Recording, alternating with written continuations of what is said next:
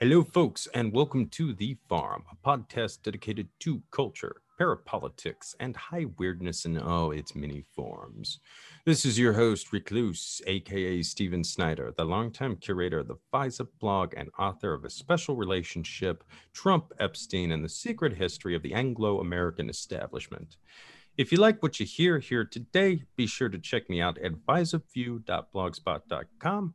That's V I S U P V I E W, that's all one word, blogspot.com and procure a copy of that book and my other works at the farm's official store which is at the farm podcast store. That is the farm podcast all one word dot store and please consider signing up for the farm's Patreon. You get two additional full length shows per month. That's between three and four hours of bonus material with exclusive guests and content. All right. We've got two guests with me for this outing one, the ultimate repeater, the other, a newbie. As to the latter, he's a bit of a jack of all trades for our purposes here, he's coming to us uh, for his expertise in cryptocurrencies. Folks, I give you guys Clay Vandiver. Clay, thank you so much for dropping by tonight, sir. Oh, thanks, Recluse. It's uh, it's a true honor, and uh, we've talked about doing it for a long time. So I'm honored to be uh, uh, on the shoulders of giants on the show with you guys well, thank you very much, sir. And uh, for those of you at home, uh, this is uh, Samuel Corwin's brother. We've had Sam on here uh, twice already, one on a subscriber show with Edmund Berger, and another time uh, discussing his band Corwin Trails. So, uh, a bit of a family affair with these guys. All right. Also joining us here is my favorite repeater, Mr. John Brisson of We've Read the Documents. John, thank you so much for joining us again tonight, sir. I'm glad to be here as always, Recluse. It's a pleasure to be here with Clay. Uh, this is one of my favorite topics. And, uh, you know, I hope you guys aren't sick of me, of hearing me on the farm because uh, I really love being here. So it's, it's a good time. Yeah, we love having you here, John. And uh, yeah, this is definitely a really topical one here. Hopefully, as uh, we might uh, be going into another bull market by the time this show comes out. So, yes, on that note, this show revolves around the mysteries of cryptocurrencies. We've already discussed this a bit on the farm in recent months, and it's certainly been making headlines of late. But today we are taking a deep dive into crypto. We're going to explore some of the key concepts, its revolutionary potential, current events related to it, and the future of the global financial system. No short order that. All right. In other words, I think you we've got the right people with me to help navigate these uncertain waters. So let us start the voyage here. All right. First off, Clay, let's get into your origin stories theory of Bitcoin. I know John is already going through this uh, a couple of venues, including the farm, but let's hear your take on it for the kids at home. Uh, sure. Yeah. So, um, you know, first and foremost, uh, the most suspicious thing about the origin of Bitcoin is the fact that it was allowed to exist. Um, now, I understand that it's decentralized and it would have been hard to shut down uh, at the you know once it, it it gained mainstream attention, but it could have been shut down right away in that it could have been outlawed in the U.S. and outlawed in Europe, and that alone would have prevented it from succeeding. Um, so there's that, of course, um, and you know that kept a lot of people from investing in bitcoin for a long time and rightfully so because it was essentially a currency that was created out of thin air however valid it is and however anti-inflationary it is. So you know the interesting thing about bitcoin is nobody knows who satoshi nakamoto is. Um, and just to get in the history of that, you know, it came out of um, the cypherpunk movement with people like Hal Finney and others who had kind of fantasized about a currency like this that involved proof of work and complex ciphers uh, that we know as mining. Um, there were a couple digital cash technologies uh, that were that were predecessors to Bitcoin, starting with uh, eCash, uh, which is the protocols of David Chaum and Stefan Brands. Um, and you know this this just followed the idea that solutions to computational puzzles could have some value uh, i.e., mining. Um, and uh, that idea was pioneered by Cynthia Dwork and Moni Naor in 1992.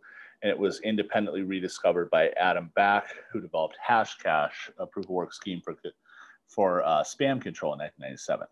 Um, the first proposal for di- distributed digital scarcity based cryptocurrencies was Wei Dai's B Money and Nick Szabo's BitGold.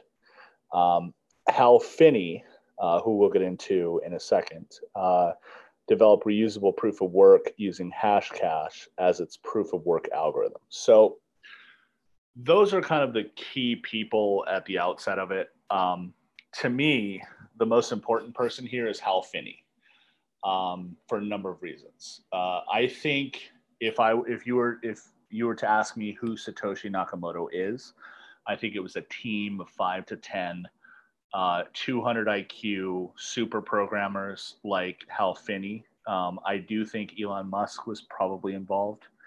Uh, I think Peter Thiel probably financed it. Um, and you had some of the coders from PayPal maybe involved with it.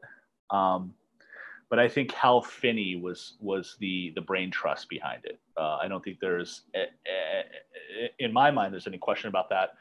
And also, I don't think that Elon Musk or any of the other people had his skills as a cryptographer.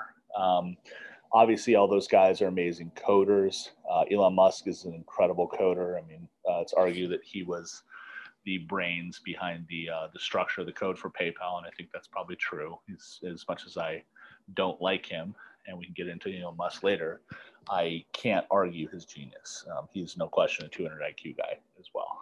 Um, so I think that Peter Thiel financed the operation. Al, Hal Finney and uh, uh, Elon Musk and a few others, maybe uh, probably. Uh, I don't think Wei Dai was involved, but I think Adam Back might have been involved as well. Um, you know, uh, David Chaum and Stefan Brands could be involved as well. There's rumors that Gavin Andresen was involved. But I do think the two people that I definitively think were at the table were Elon Musk and Hal Finney. So Bitcoin began in 2008, right after the housing collapse. And I, I, I don't find that to be coincident. You know, I find that to be too coincidental for comfort. Um, and the question is, why was Bitcoin created? Um, was it created as a decentralized ledger for trans- trustless transactions that we know it to, to be today, to be a safeguard against uh, inflation pushed by the Fed? And yeah, that would be the um, that would be what we would all want it to be. But I don't think that's the case. I think it was created in 2008 by either the CIA or the NSA to create a vacuum, a currency vacuum. And uh, what I mean by that is to create a another artificial means of currency distribution for the world. So, in my theory is that we're going to see what's called the great cash flush, where the Fed is going to invest into Bitcoin. All central banks are going to invest in Bitcoin in multiple central currencies because that is the only trick they have left in their bag. Um, fractional reserve lending is it has reached its zenith point. Um, it has maybe maybe five to seven years left uh, at its current state, maybe, and uh, we can get into that as well and some theories I have. But um, there's no question that with 2008, uh, they saw the writing on the wall. The derivatives market was out of control it got into the quadrillions. And, you know, the bailouts were, were very questionable um, in, in, that how much of the debt did it really bail out? You know, uh, how, how much uh, of the debt was in the off the grid economy versus the regular economy. And I think that's, that's where Bitcoin really comes in is it's a, it's a money vacuum, not only for the Federal Reserve and, and the legitimate economy, but also the the off the grid economy. Um, the, you know, Steve, uh, Recluse, what you talked about, and, and John, you talked about like the Golden Eagle Trust, the Golden Lily Trust, the off the books gold of the the Nazis and the Japanese and the drug trade. And I, I, do think there's a separate banking system for that economy as well. And I think it actually feeds our our economy um, and props it up. Uh, so um, that is my theory on why Bitcoin began. And it makes sense that it happened in 2008. And it happened in 2008 and it became kind of the people's currency, even though it didn't get a lot of traction. And it, you know, it uh, followed, of course, or it was a precursor to the AstroTurf movement of, or what we all know to be AstroTurf now, Occupy Wall Street. So um, it's important to emphasize too that Bitcoin was launched on 4chan. 4chan yeah. is, you know, big yes. for a lot of this stuff. The uh, uh anonymous movement came out of 4chan. A lot of prominent alternate reality games, including Cicada 3301 and QAnon, have been heavily promoted on 4chan over the years. It's um, a significant cultural shaper. Oh, oh, 100%. And 4chan uh, was a mouthpiece, and it makes sense because – 4chan is seen as as kind of like the people's uh, um, forum, the people's message board. Uh, there's no censorship, at least it wasn't back then, and it, it, was seen as kind of countercultural and revolutionary when it was we all know it was anything but. Um, so absolutely. don't don't don't dash my hopes, Clay. I've been going to 4chan since I was in a, graduated high school back in 2004. Okay, but yeah, I I completely agree with you guys on all about 4chan. Uh, I just remember when it happened when Moot, you know, uh, founded it back in 2003, and uh, yeah, I mean, it sucks they used it. Maybe it was always that all along. Who knows? But well, sorry, be... no, I I don't want to say that it was controlled from day one, but it definitely was taken over. And then, you know, obviously, uh, we all know how legitimate 8chan was with, you know, uh, Ron and and and uh, Fred and and uh, yeah, 8chan definitely was always been a honeypot. Uh, um, yeah. But yes, I am a old user of 4chan. I hate to admit it, but I went there a oh, lot okay. when I was in college for a brief time at University of Charlotte and when I was in high school. So all good, man, and certainly not trying to uh, take away your memories of yesteryear, man.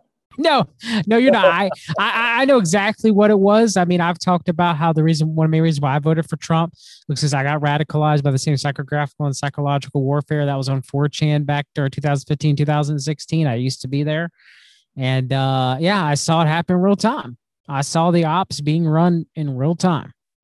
Yep. Yep. And they're, they're still going today, man. Um, so um, yeah, so uh, the just a brief history of Bitcoin. August 2008, the Bitcoin.org domain was purchased. Uh, October 31st, 2008, Satoshi Nakamoto releases famous white paper, creates the idea of trustless interactions, It puts in the zeitgeist of America. Uh, January 3rd, 2009, the network officially came into existence with Satoshi Nakamoto mining the Genesis block of Bitcoin, block number zero. Uh, historic moment huge moment. Um, but this to me, it says it all. Okay. January 12th, 2009, Hal Finney received the world's first Bitcoin transaction 10 Bitcoins from Satoshi Nakamoto. So, that to me, while it could have been organic and Hal Finney would have been watching something like this with a hawk, like a hawk, I find that too coincidental that a mere uh, you know, a mere like what nine days later that happens.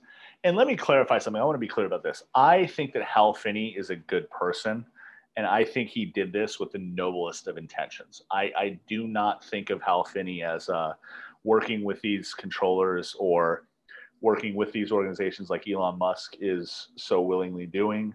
Um, I, I think that Hal Finney went into this with the noblest intentions. I want to I want to be clear about that. And perhaps you guys disagree with me, but I I, I do think he's a good person. And he went. I have no proof otherwise of Hal Finney. So yeah, I have no proof. Do you have any proof otherwise, Recluse? I don't have any. No, I mean I've looked at this a lot too, and I mean certainly as far as the cypherpunks go, um, Hal Finney seems to have been one of the most moderate of them. I mean he was principally concerned with sound currency, uh, also privacy and currency, and just privacy in general. I mean, he didn't hold some of the um, the extreme views of someone like, say, uh, I think it was Eric Hughes, perhaps, who uh, had some pretty uh, hard libertarian perspectives on a lot of things. But uh, Hal was, yeah, he was not in that camp. Let's just leave it at that. Yeah, yeah, he, yeah, he didn't seem to be. Uh involved in any of that stuff. And, you know, I do think he was operating out of the best intentions. Uh, perhaps we'll see otherwise, but.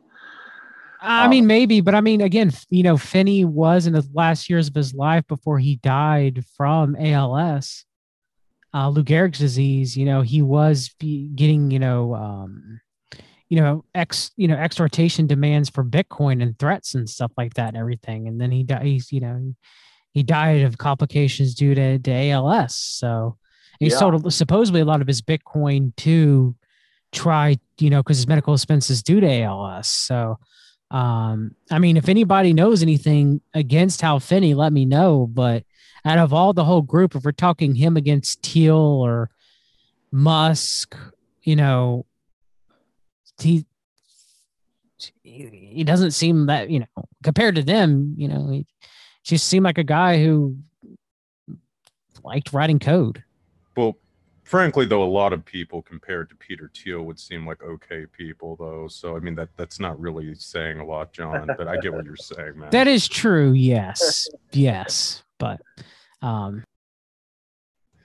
But um, but yeah, I mean, I dig what you're getting at here, Clay, and I mean, I can definitely see kind of a a hypothetical chain there and i mean you know to kind of go back to to the the circumstances surrounding the creation of bitcoin again you had the 2007 financial crisis and i legitimately think that this was a major national cons- uh, security concern to the pentagon and some of the 100. intelligence services i mean i do think that uh, it was much more severe than the public was let on and had come very close to uh, causing serious damage to the united states Mm-hmm. Uh, so I don't think that you can discount the hypothetical possibility that um, some elements uh, within the national security apparatus believed that uh, we needed an alternative to the uh, the current financial system that had nearly brought the nation to ruin.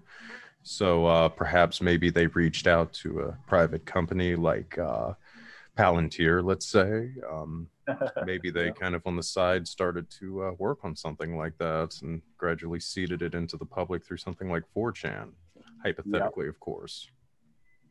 Um, yeah, absolutely, absolutely, man. And you know, th- are some really suspicious things that happen um, uh, after. So after Hal Finney's uh, transaction, which you know could have been noble from his end or whatever this is where it gets really weird. August 6, 2010, there was a major flaw spotted in Bitcoin's code. So for two years almost, you did not see this flaw that was spotted in Bitcoin's code. Okay.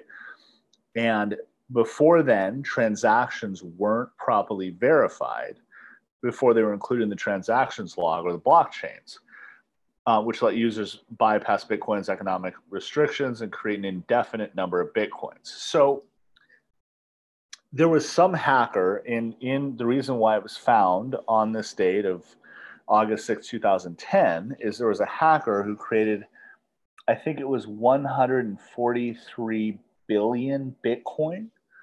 And that's how it was spotted. But I want you to think about this. If these guys created the code and let's say the code was handed to Peter Thiel when it was finished by Finney and Musk and others. And then Thiel took the code to another group to put a backdoor Trojan horse into it, which this could have been. And it wasn't discovered until 2010. That's almost two whole, or sorry, I'm sorry, forgive me. That's a year and a half, but still a long time still a long time because Bitcoin didn't go live until January uh, 3rd, 2009. That's still a year and a half that they, the military that, or whoever created this would have had to create artificial Bitcoin and put it into cold storage. Okay. Just, I want you to think about that. And yes, they could, the, the new code could have prevented that, but maybe not and just think about that for a second, okay? Um, so there's that, okay? Um, and then my favorite, June 9th, 19th, 2011, the infamous Mount Gox hack happens. and it wipes out 850,000 bitcoins, uh, which was valued at $450,000 at that time, with only $200,000 in Bitcoin being recovered. So in 2011, the price of Bitcoin at the time of the hack was $9.57 per Bitcoin. So, based on my calculations, that would be $20.15 billion of Bitcoin that has still not been recovered to this day. Um, so, although 200,000 Bitcoins have since been found, the reason for the disappearance were initially unclear. New evidence presented in April 2015 by Tokyo security company WizSec led them to conclude that most or all of the missing bitcoins were stolen straight out of the Mt. Gox cryptocurrency hot cryptocurrency wallet over time beginning in late 2011. So this could have been th- this to me sounds like a Trojan horse as well that was put into Mt. Gox that was designed to yes it stole a lot up front but it was gradually stealing off the top from that date after it was found. And, you know, it was siphoned out of Mt. Gox. So the Mt. Gox hack, uh, no question, stunted the, the adoption of Bitcoin. It made it, it reinforced all the stereotypes that Bitcoin was a legal currency, Bitcoin's going to be shut down by the government. Bitcoin's uh, so prone to hacking. So it kept it off the grid to ordinary investors, right? And it's my theory that the Mt. Gox hack was an operation, probably by the NSA or somebody else for that very reason, but also to siphon that money out uh, through the Trojan horse. And, you know, we'll get into my, to get into kind of who Jed McCaleb is, the founder of Mt. Gox. And look, I want to be clear. Um, you know, this is a hypothetical situation. You know, we're not here to convict anybody uh, without evidence. Um, but I, there are some very curious things about Mr. McCaleb. Um, so, Jed McCaleb uh, went to Cal Berkeley, uh, got his degree in uh, computer engineering, um, and he is the founder of Ripple and also the founder of Stellar Lumens. And if you know Stellar Lumens, it has a blatant ring of Saturn. Um, you know, I, I, for lack of a better term, Illuminati logo on it. Which a, ro- a rocket to the moon, baby. Yep. yeah, and you know, Ripple and Stellar are two of the most rigged coins, in that they're working with all the major banks. I mean, you can think of Stellar Lumens as essentially the the Ripple for the de- developing world. Clay, you know so much about crypto, man. I can't finally somebody to talk to about this. Like you're knocking it out of park, man. Oh, I, everything, mostly everything you're saying is what I think. Okay, so, so I didn't mean to interrupt you, but I got something to say oh, real quick. Okay, so do you please, see? Please, please. Have you seen the QAnon community and how they just embrace XRP and they're like the XRP army and how they're pushing it? I you know, the not. most New World Order of all New World Order coins, right? Like, oh, you know, there's certain. Know they, they, they embrace Ripple. Oh yeah, that, I mean that that tells you. Yeah, it's uh, it's really interesting. You know, we'll probably get into this a little bit later. I mean, how alternate uh, commun- alternative communities, quote unquote, have been used to promote a lot of the cryptos, uh, especially since 2015.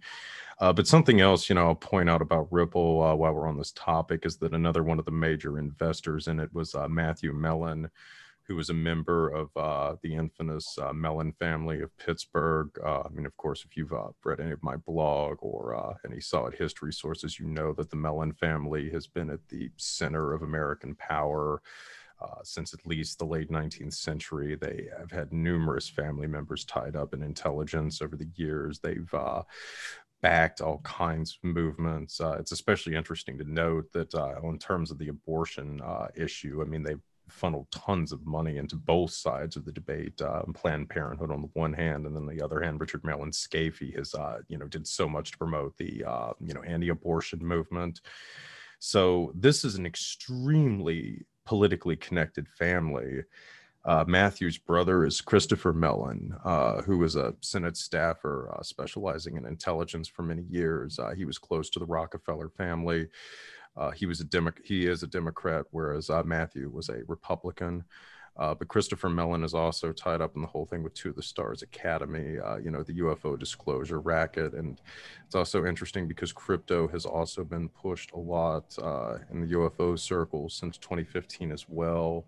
So there's a lot of odd things with that, but uh, especially with Matthew Mellon, you know, he's from a very politically connected uh, family uh, his uncle as well. Uh, I believe Jay Mellon, if I remember correctly. But that's uh, another interesting character. He raised uh, Christopher, and uh, this particular uncle has uh, been in various schemes of tax evasion and avoided charges with the U.S. or been trying to avoid charges from the U.S. government for a number of years. So um, there's a lot of interesting things about this uh, wing of the family and the fact that Matthew is right there in crypto uh, prior to his uh, mysterious death, and I think it was 2018 or 2019. Uh, well, it's it's very interesting, and it's uh, another indication of the uh, kind of power that's been backing Ripple and the curious methods that they've used to spread it.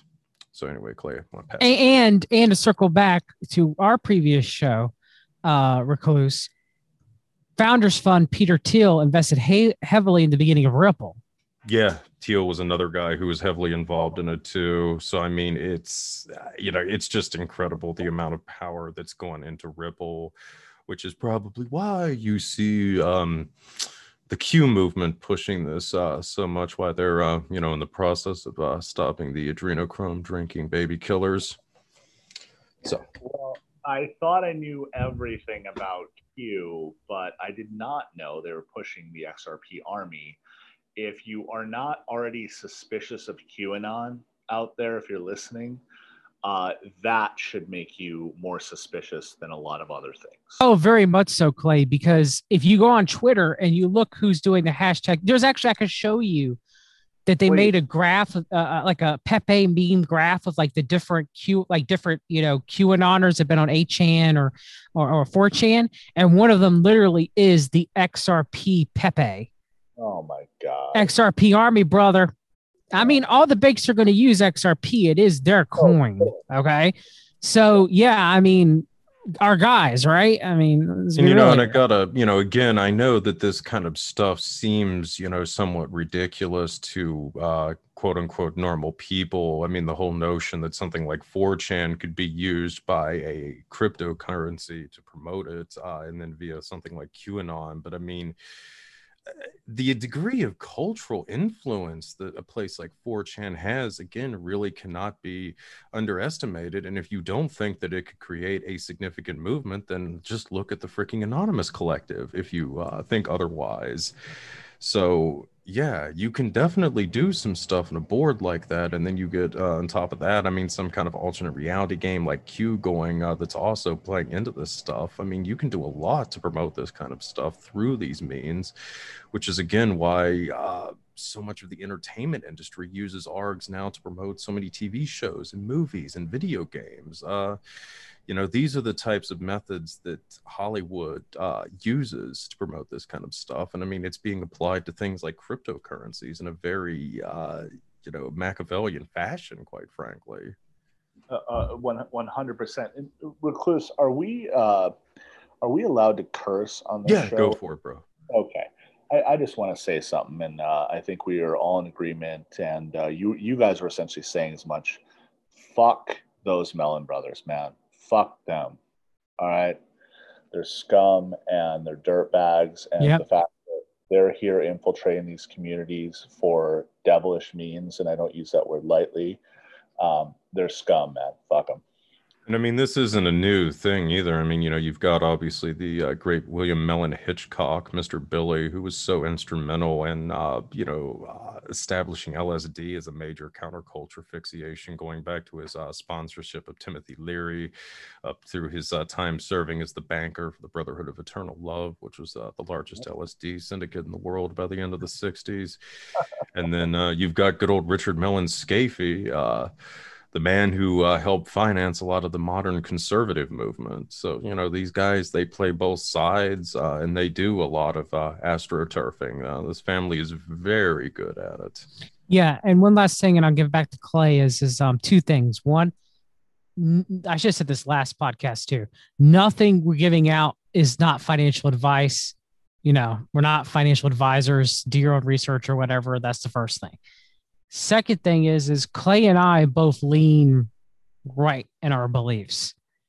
And I believe it's one of our jobs, and I think Clay would agree with me on this, that we have to hold the feet to the fire, the people on the right, like Peter Thiel, and it, that claim that they're for us when they're anything but. And the same with the Mellon family, too, as well. 100%, uh, John. And thank you so much for bringing that point up because um, Peter Thiel is, I, I, would argue, he's uh, uh, somebody without beliefs. He claims to be conservative, claims to be Republican or right wing, but he's all but one thing control. And he is polluting the things that we believe in, hold dear in all of his actions. And uh, there's nothing about him that is redeeming at, at all. And uh, thank you for saying that. I, I really appreciate that. Um, you, thank you for not being afraid to speak out against people. There's many people that like to play Rob Rock Go Team, and I don't, no. I don't like that. So no, not at all, man. This is too important. This information is vital that we get out to the public. So thank you, my friend. Um, so yeah, let's get back into Jed McCaleb. Okay, um, went to Berkeley. Uh, could have easily been recruited by the CIA, like I believe that Sergey Brin and Larry Page were. I don't believe that Google is organic at all. Uh, nothing about Google is organic. Um, Eric Schmidt is 100% a CIA agent. Everybody who has looked into that knows that.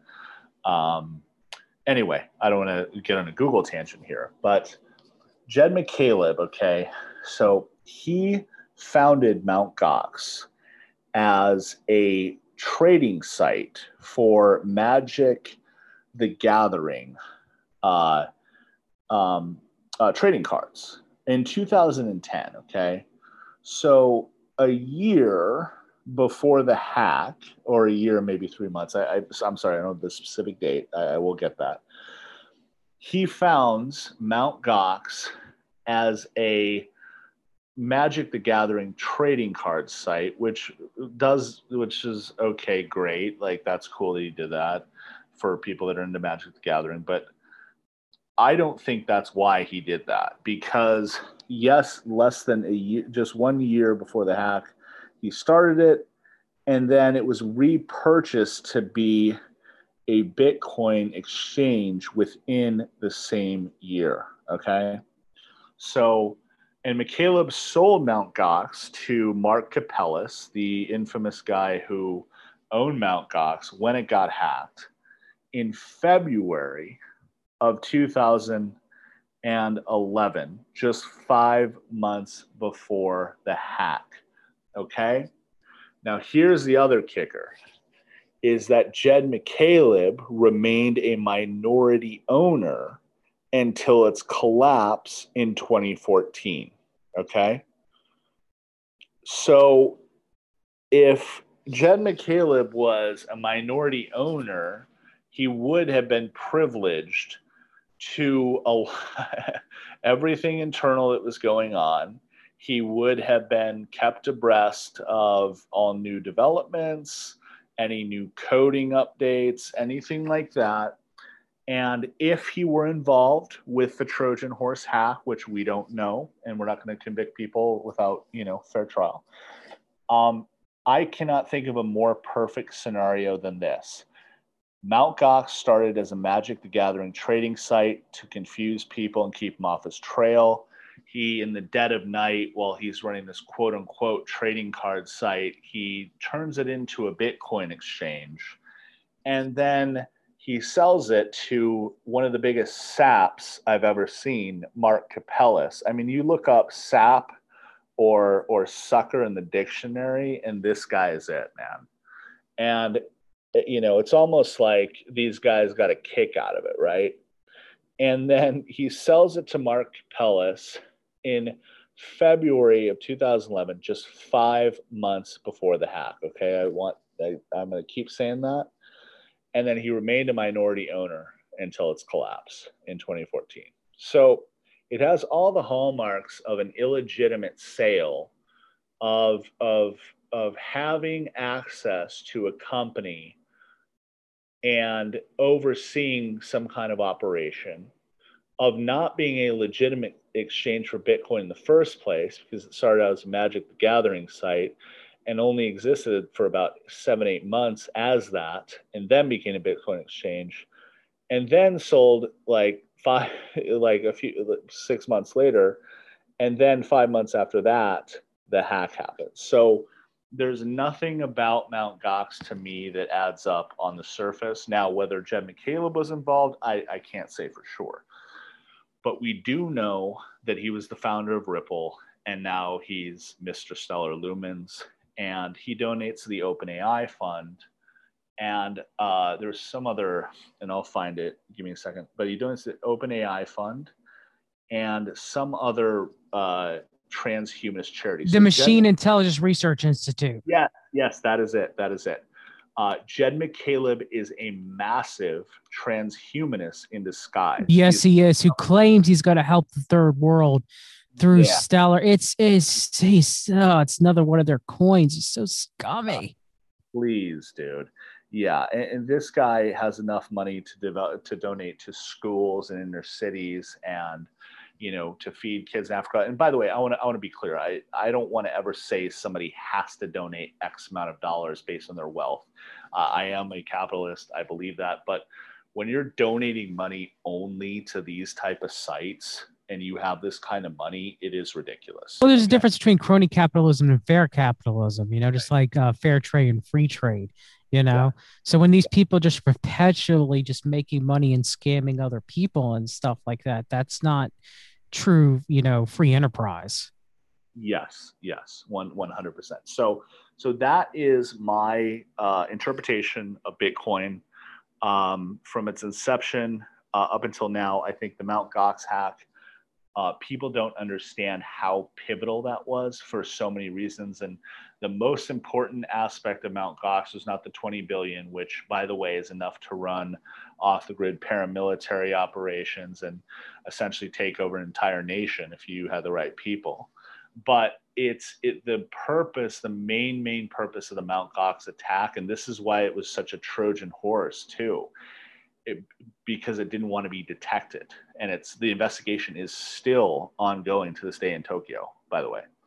And so the reason why the Mt. Gox hack attack, uh, hack, attack, hack happened was because it was designed to stunt the crypto market and keep it off the grid from normal investors so that the whales in the government circles could make their big buys for a number of years to continue. That that's my my prediction or my um, my uh, theory.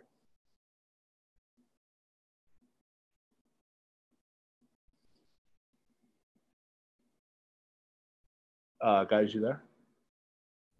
Yeah, sorry about that. Oh, okay. No problem. No problem. All right. Yeah, yeah. Just doing my, my Bitcoin spiel. So. okay. Okay.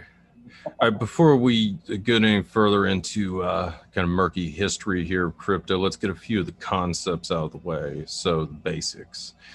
All right. So let's start off with the blockchain system and the whole concept of mining, which occurs on these chains. Uh, Clay, John, do one of you guys want to take the lead and explain that to the kids? I'll go ahead and let Clay. Uh, I guess we could talk about the difference between proof of work and proof of stake. But uh, go ahead, Clay. You start, and then I'll, I'll add to it. Okay, cool. Yeah. So you just want me to talk about proof of work mining? Yes. Yeah, yeah. So, and then we, so, we can discuss, you know, the next evolution of that, which is proof of stake. Yeah, yeah. yeah. I'll, I'll let you take proof of stake if you don't mind. Um, but yeah, so proof of work is how Bitcoin operates. Um, basically, for a Bitcoin transaction to happen, it has to be mined. So I'm just going to start from square one. Let's say I buy $500 worth of Bitcoin. Um, and I mean true Bitcoin. I'm not talking about, uh, let, let, me phrase it a different way. When you buy off Coinbase, you're getting custodial Bitcoin. You're just buying their Bitcoin um, you know, those transactions, uh, uh, and correct me if I'm wrong, John, those transactions don't need to be mined like normal ones, right? What, were we talking about, Clay? Oh, I'm talking if you buy Bitcoin off of Coinbase. Yes, those have already been mined and they're owned by the exchange. Yes. And then okay. you take ownership of them. Some exchanges you don't take ownership, like Robinhood, for example, but Yeah. you'd have to move your funds off of an exchange into a wallet for it to be more safer. But yes, the, pretty much exchanges. I, well, how I always believed it to be so. I might be mistaken, but I always thought that exchanges bought just a large amount of currency. Yeah, no, Eh. that that and that was, what I was about to get into. Yes, they buy blocks and then they sell it, and then you you're buying out of their blocks. I Um, believe that to be true, and I believe that they don't. They're not like you. Like there's no the power has already been used to mine it for Bitcoin, for example. yes, yes, yes, yes. So so that's why I wanted to start from square one and talk about what true Bitcoin mining is. So Coinbase, let's say they're buying ten million dollars of Bitcoin for their users to purchase. They'll make a ten million dollar buy. Before that purchase can be completed, it has to go to a miner. And another word for miner is work authenticator. I don't know what the official word is, but that miner has to crack the code essentially that allows that transaction to go through using um, cryptographic hashing technology. And once they crack the code, for lack of a better term, that transaction goes through and the miner gets a percentage, a very small percentage uh, or payout from the mining operation. So think of mining as the layer of trustless transactions in Bitcoin. And that's what makes it decentralized because if Coinbase makes that $10 million buy, it can be mined by a group in America like Riot Blockchain, or it can be mined by a group in Canada like Marathon Patent Group, or it can be mined out of a giant coal plant that powers uh, a bunch of Bitcoin mining machines in China. And you don't know where it's being mined from. You just know that they're mining it and, and they're verifying the transaction. Yeah, supposedly Coinbase is paying a fee specifically to cryptocurrency miners. So yeah, they don't do any of the mining themselves. Just to let you know, I had to look it up to Oh, make sure. But Right. okay, I was, yeah, I was just using them as an example. I just wanted to make sure because I was, I was like, wait, but yeah, I, I didn't think they did any of the mining at all. I, I, I knew better than that, but I just wanted to make sure we were right. So Yeah, yeah, bad, bad example. But yeah, I just mean it from a transactional point. That's what happens when a true Bitcoin transaction takes place that is on the blockchain, that is fully verified um, and uh, mined by the miners. So I hope that explanation works.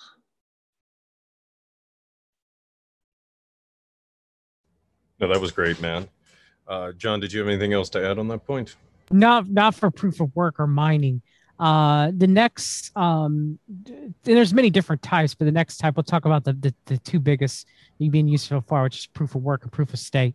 Um, so proof of stake kind of uh, it uses a lot, lot, lot less power, lot, lot quicker. Um, so proof of stake is is you have uh, certain validators, and sometimes it could be people using um, uh, staking into what they call master nodes. So it's kind of like you have the ledger like you do for for Bitcoin, and you have the miner serving the cryptography uh, problems for different blocks to successfully do a transaction versus be successfully mined. But proof of stake is like you have these set validators for some coins. It could be master nodes, for example, where people, let's say they've bought, in, you know, certain amount of X of coin, let's say, you know, fifty uh, thousand dollar um, of a coin. We'll, we'll call it X coin, and they hold a master node at stake, and they're getting a certain amount of coins giving to them uh, for proof of every transaction to kind of like make it more of a cons- like a consensus. Like it's way more. Uh, it's more efficient than proof of work and having you know like all these centralized um, GPUs mining to solve com- complex, uh, um, kind of like cryptography puzzles to validate the ledger. So the first proof of stake coin was Peercoin back in 2012.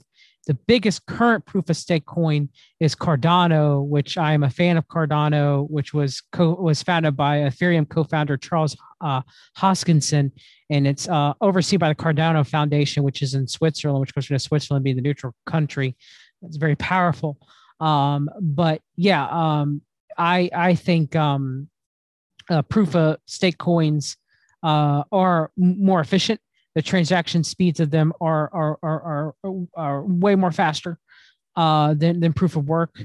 Uh, I think it's like 48 minutes for the average Bitcoin transaction, Clay, somewhere around there. It might be even yeah. higher than that. Yeah, something around that. Yeah, yeah. Where I think the average Cardano transaction, I think is let me look. I think it's five minutes. Yeah, and then it, like you have Ripple, which is like a couple of seconds, like eight seconds. The couple's two, but like eight to f- maybe four seconds for Ripple, somewhere around there. Um, four to eight, somewhere around there.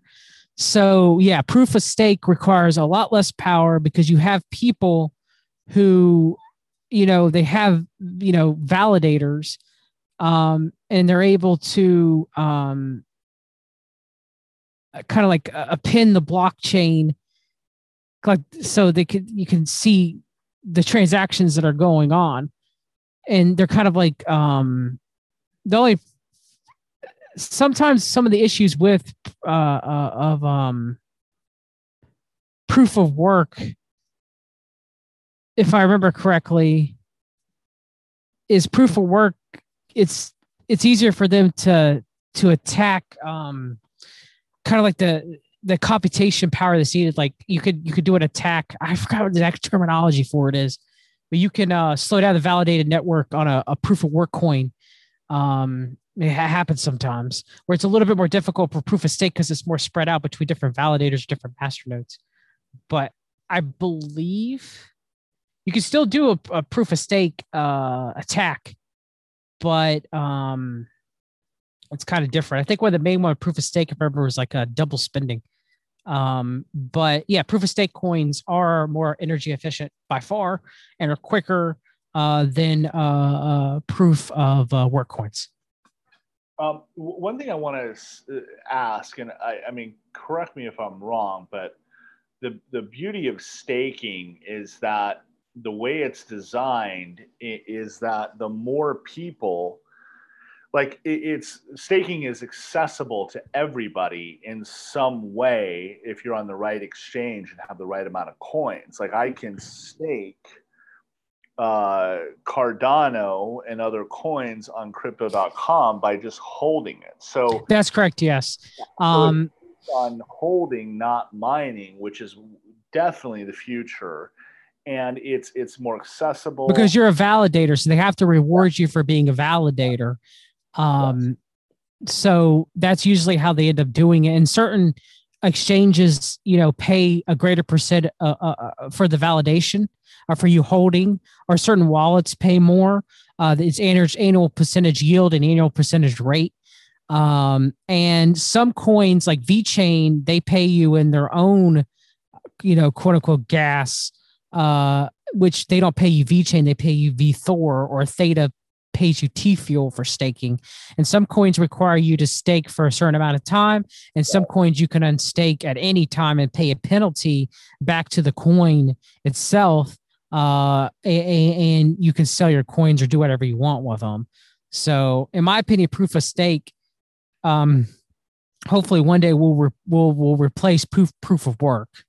I mean, Bitcoin really, in my opinion, and you might differ, Clay, other than it being the most recognized cryptocurrency in the world, even if Lightning Protocol comes out as a second layer and makes it more faster and more efficient, it still doesn't have as much use case as a coin like Ethereum with the smart contracts uh, no. or Cardano. No, d- definitely not. I mean, Bitcoin, uh, I don't want to say it will become a dinosaur. It will always be the gold standard of store of wealth, right? Um, and, and, by the way, I want to just clarify something. Uh, everyone thinks that Bitcoin needs adoption in the in the form of spending to to reach new heights. It does not. Uh, Bitcoin was never meant to be spent. It is a store of value, and the you know the only way that Bitcoin will be spent is when people have a shitload of it and they're spending satoshis. Yes. Which probably 10 years down the road. So, um, yes, I agree with you. Bitcoin is a bit of a dinosaur. Satoshi is a fraction of a Bitcoin. Yes, a very, very, very small one. Um, but yes, to, to your point, yes, I agree with you. Um, the coding in Cardano is absolutely superior to both Ethereum and Bitcoin to levels that are just incredible. And IOTA, once it gets out there, uh, its coding will blow Cardano away um, if the claims are true that it becomes more efficient with use and it uses the efficiency to increase the scalability of it, which you know is debatable. But yes, uh, long story short, you are absolutely right. Um, Ethereum has way more use. So does Cardano. Bitcoin will merely be a store of wealth. That is it. I agree with you. So I guess to simply, you know, just shortly sum up the two. Proof of work is uh, mining capability depends on computational power, so it depends on how many pretty much GPUs uh, a, a, data center or a person has to be able to run the um, calculations. Uh, miners receive block rewards to solve a cryptographic puzzle. Um, and ha- it's 51%. So hackers need a, a computer uh, or like a group of uh, p- computer power or, or, or c- computational power more powerful than 51% of the network to, to add a malicious block, uh, co- you know, causing issues to the blockchain of itself. Well, proof of stake is like I mentioned earlier, where validating capacity depends on the stake in the network. Uh, validators do not receive reward per block, which I mentioned. Instead, they get a, a, a collect transaction fees uh, per reward. Um, and uh, a hacker would need to own 51% of all the cryptocurrency on the network to do a 51% attack for proof of stake, but that's very rare to be able for someone to have that amount of, you know, uh, for someone, for example, to have 51% of Cardano. Yeah yeah, yeah be, difficult for that to happen. Um, but yeah, I mean, there's other uh, uh, um, other cryptos as well, uh, like uh, DAGs. Uh, uh, um, I think it stands for uh, something a sick a, a cyclic graph. Yep. Uh, um, which that that's even more complicated. I can't even uh, directed a, a, a cyclic graph. Uh, so you have uh, DAG blockchains, uh, which are you know even more very very quite very efficient. Uh, where because you know blockchain has to go to node to node to node to node, where DAGs can skip. Um, but yeah, I mean, there's more, but that we're getting off into the weeds, getting complicated there. But um, yeah, to, to your point, um, it, it's it's really really interesting to see um, the evolution of crypto and how fast it moves, and the new technology like DAGs um, proof of stake, um, if IOTA's claims are true, uh, when they, you know, when their mainnet, new mainnet goes live and they become efficient with each new transaction, that is going to be utterly insane. Um, and, and, the transaction speed and, and everything decreases the more you use it. That, I mean, that's utterly insane. So it's it's really interesting to see these new developments. And one thing I want to say, yes, Bitcoin was rigged. Bitcoin was created by the government. At least I think it is. And I think that Agreed. all of us at that point. But what they couldn't control is it's like DARPA can't control the internet, right? Uh, although they're doing a damn good job of it right now through social media, I will say. Um, they can't control cryptocurrency. They can control Bitcoin. They can control Ripple. They can control uh, Stellar Lumens and reserve rights and other coins like that. But Cardano is, I mean, Cardano is revolutionary. So is IOTA. Um, so is uh, um, uh, Harmony. Um, so is I'm trying. Sorry, forget me. I I I, I don't want to list too many coins because I want to forget the good ones. Chainlink. Um, there are so many innovative coins, VeChain, out there right now that are are just creating new innovations at a scale never before seen. So it's it's like one of those things where sure you can control the initial framework of something like a bitcoin and and uh, get it started but you, you, can't control the universe and that's really amazing. this is a minor difference between me and clay and only slightly minor i believe majority of those coins are also controlled as well and that uh, Chainlink i know for sure because it was shill shill on 4chan okay. since 2017 i mean shilled on 4chan. I was telling everybody to buy Chainlink because of that. um, uh, per Sergey, it is what it is. Um, Sergey, but uh, you know, I, um, in VeChain, as much as I, I'm invested in VeChain, I like VeChain. I, I mean, it's backed by the Chinese government. I'm just brutal here. All right. Um, but I do believe that there are some cryptos that are, you know, made by the average person that try to get things done. But those big ones, slight disagreement with you. I think they're all controlled. Could be wrong, but that's just how I see it. I so. mean, they they they could be um, because they need the money to get started up, right? Um, I I do think that I do think that I don't think they're as controlled as social media. I'll say that, um, but I could be wrong. Could be wrong. That's that's that's fair. I just know the Chainlink. I have inklings that it is because of the amount it was shilled on 4chan rivals XRP. Oh yeah, yeah. Yep, the Link Marines, man, they're they're an interesting breed. All right, let's get into the uh, mining component here for a second because that's uh, been in the news a lot lately, especially in regards to the whole controversy over the amount of energy it supposedly uses. So, what are your guys' thoughts on that? Uh, Clay, do you want to start us off? Yeah, yeah. I mean, um, look, there's no question that Bitcoin mining uses uh, a lot of power but but you cannot be an efficient miner and make money at it unless you have a green component uh, to it, right? Like it, you can, you know, it's not like you can just set up near a coal plant and mine Bitcoin and pay the coal plant and come out profitable. Um, you know, I know China does do that, but that's because they're not paying the workers anything, and you know they have it's it's on such a scale that uh, if we were to see it, I think it would blow our minds, and that it's able to be somewhat profitable. But yeah, so there's that, and also, you know, Bitcoin mining being bad for the environment is you know when you're seeing who the people are that are uh, that are pushing this narrative they're globalists they're you know global warming cult members. And i don't want to get an anti-global warming tirade here or anything like that but uh, the thing about global warming whether it's real or not is the fact that it, it has an agenda behind it and the agenda is clear. It's control.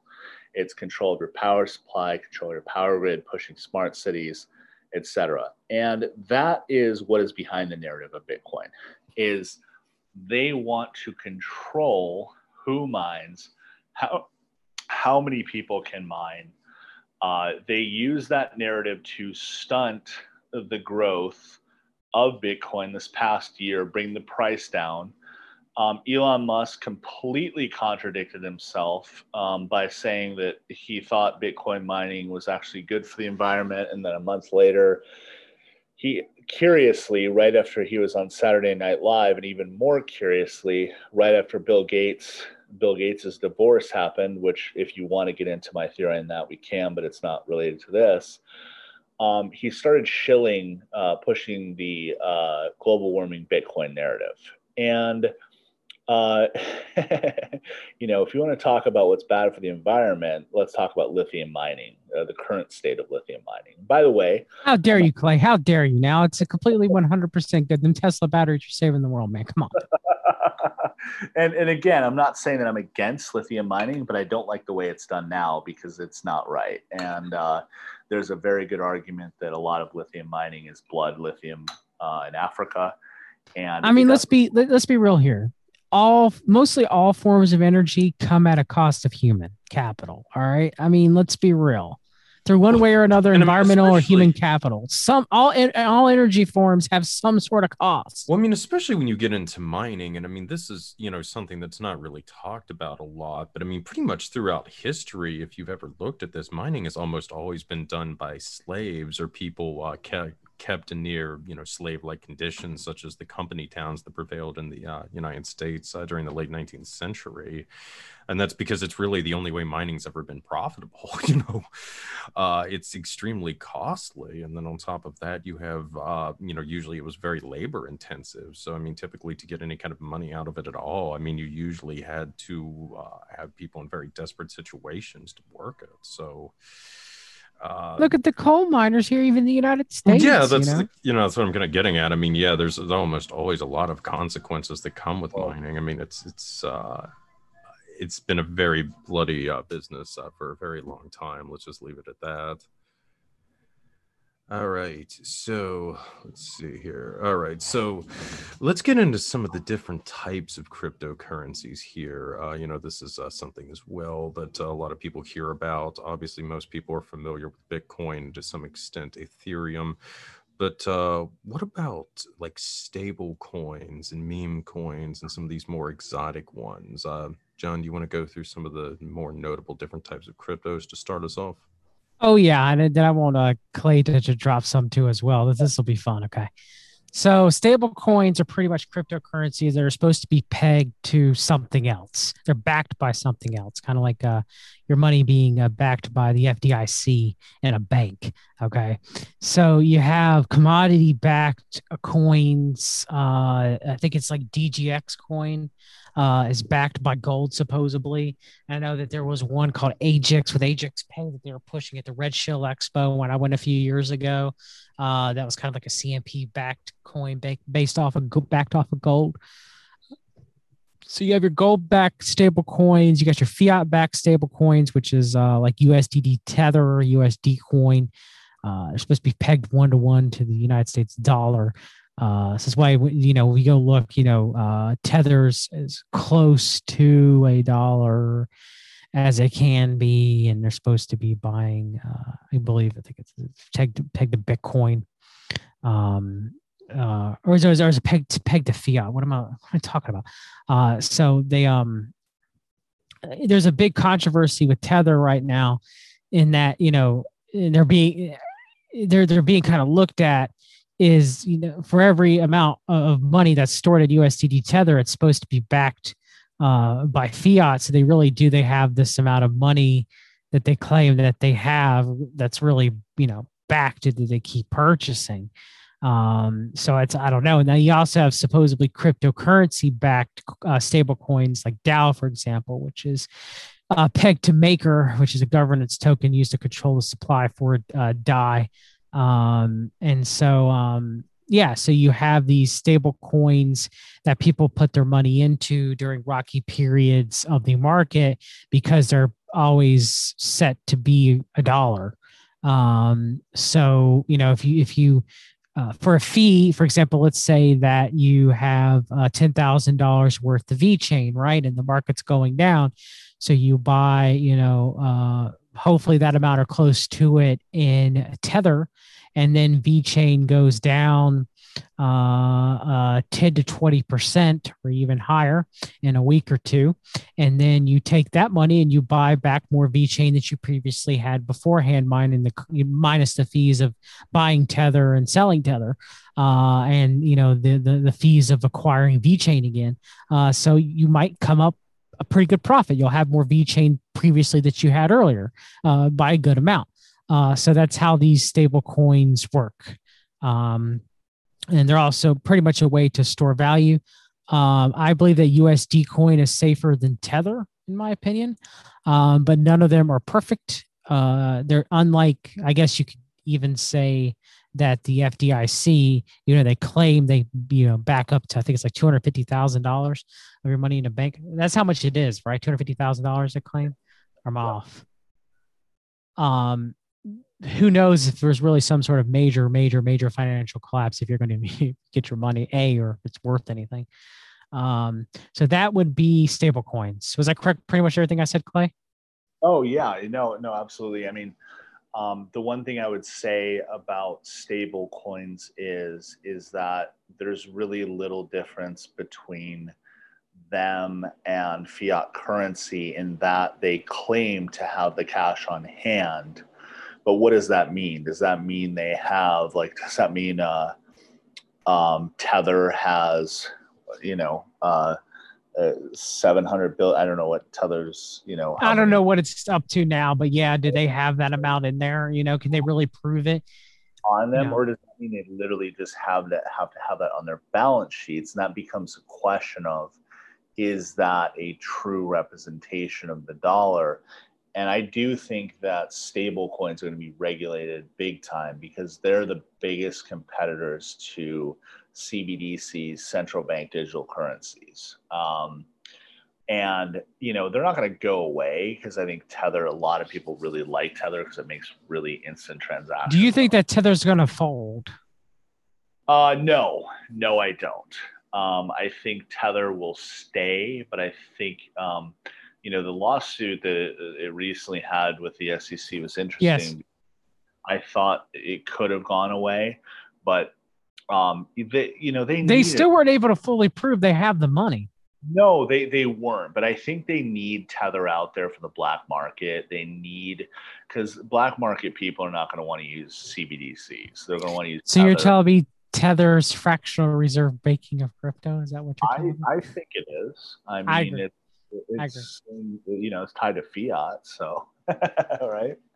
Uh, um, okay, I just want to make sure that I got got everything. Um, I'm sorry if I misspoke. No. Um, I, I said that tether was back to Bitcoin. I have no idea what I was. I'm tired. Uh, so you have your meme coins now. The first one of the first meme coin that I know of, which which was Dogecoin. Um, and that was, and there probably were, I guess, first major meme coin. Uh, but there was probably meme coins created before Dogecoin um, but it was created by uh, Markus and Palmer. Uh, and Dogecoin was a fork of Lucky Coin, which was a fork of Litecoin, which is a fork of Bitcoin. Um, so pretty much it was just for them just to make a silly meme coin back in December 2013, right? They didn't really think it was going to be like yeah what it is now. And I do believe that there is some weird Musk, Thiel, PayPal Mafia, like pushing of Dogecoin, and maybe they might have been involved in it with Markus Palmer, or maybe Markus Palmer's the front of Dogecoin. That's up for interpretation. Uh, but your meme coins really aren't worth anything. You got Trump coin.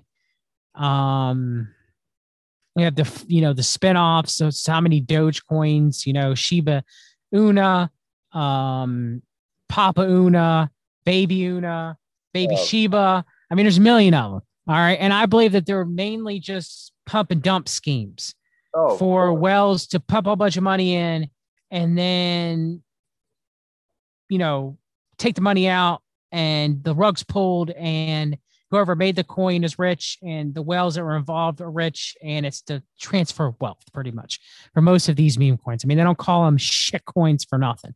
All right. Yeah. Um, so those are meme coins. If you know what you're doing and you're watching out and you're not the last one holding the bag, uh, you can make a lot of money. I made some money off of Shiba. Um, but you just got to be careful because a lot of them are pump and dump schemes and rug pulls.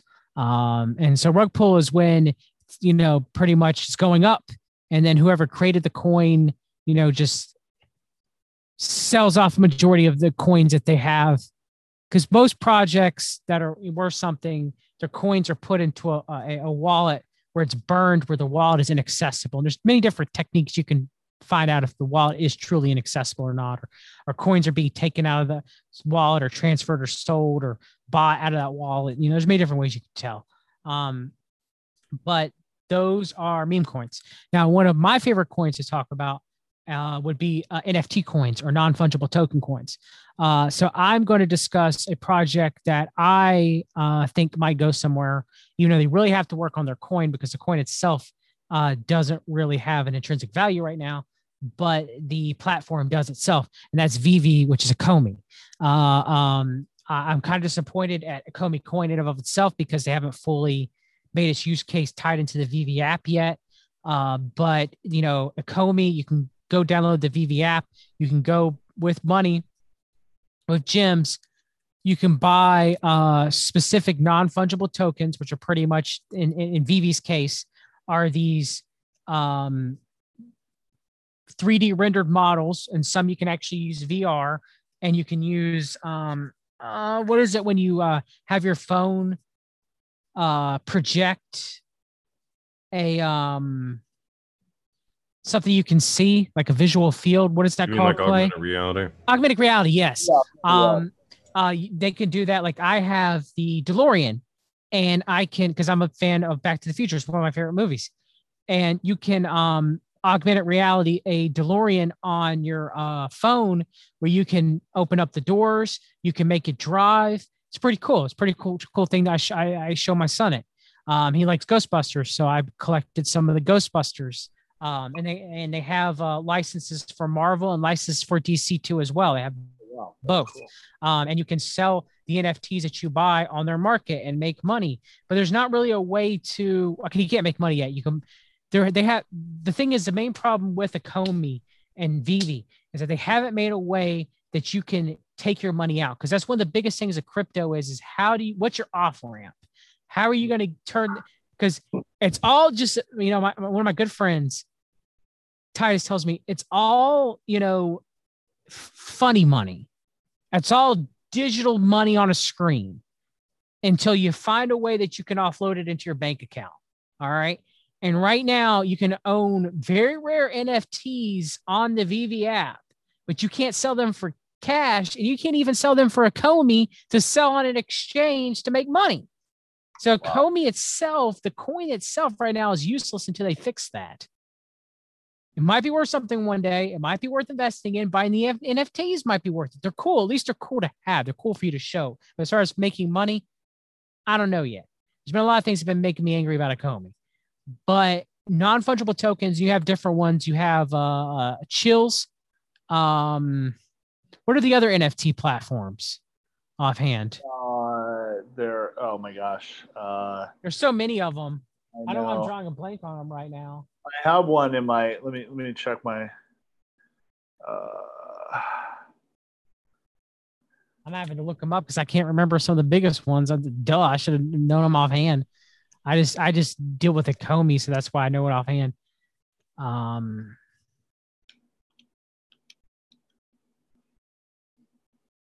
um, and also other coins are offering NFT platforms too as well. Um, you'll see uh, you'll see uh, certain uh, coins offer NFTs. Um,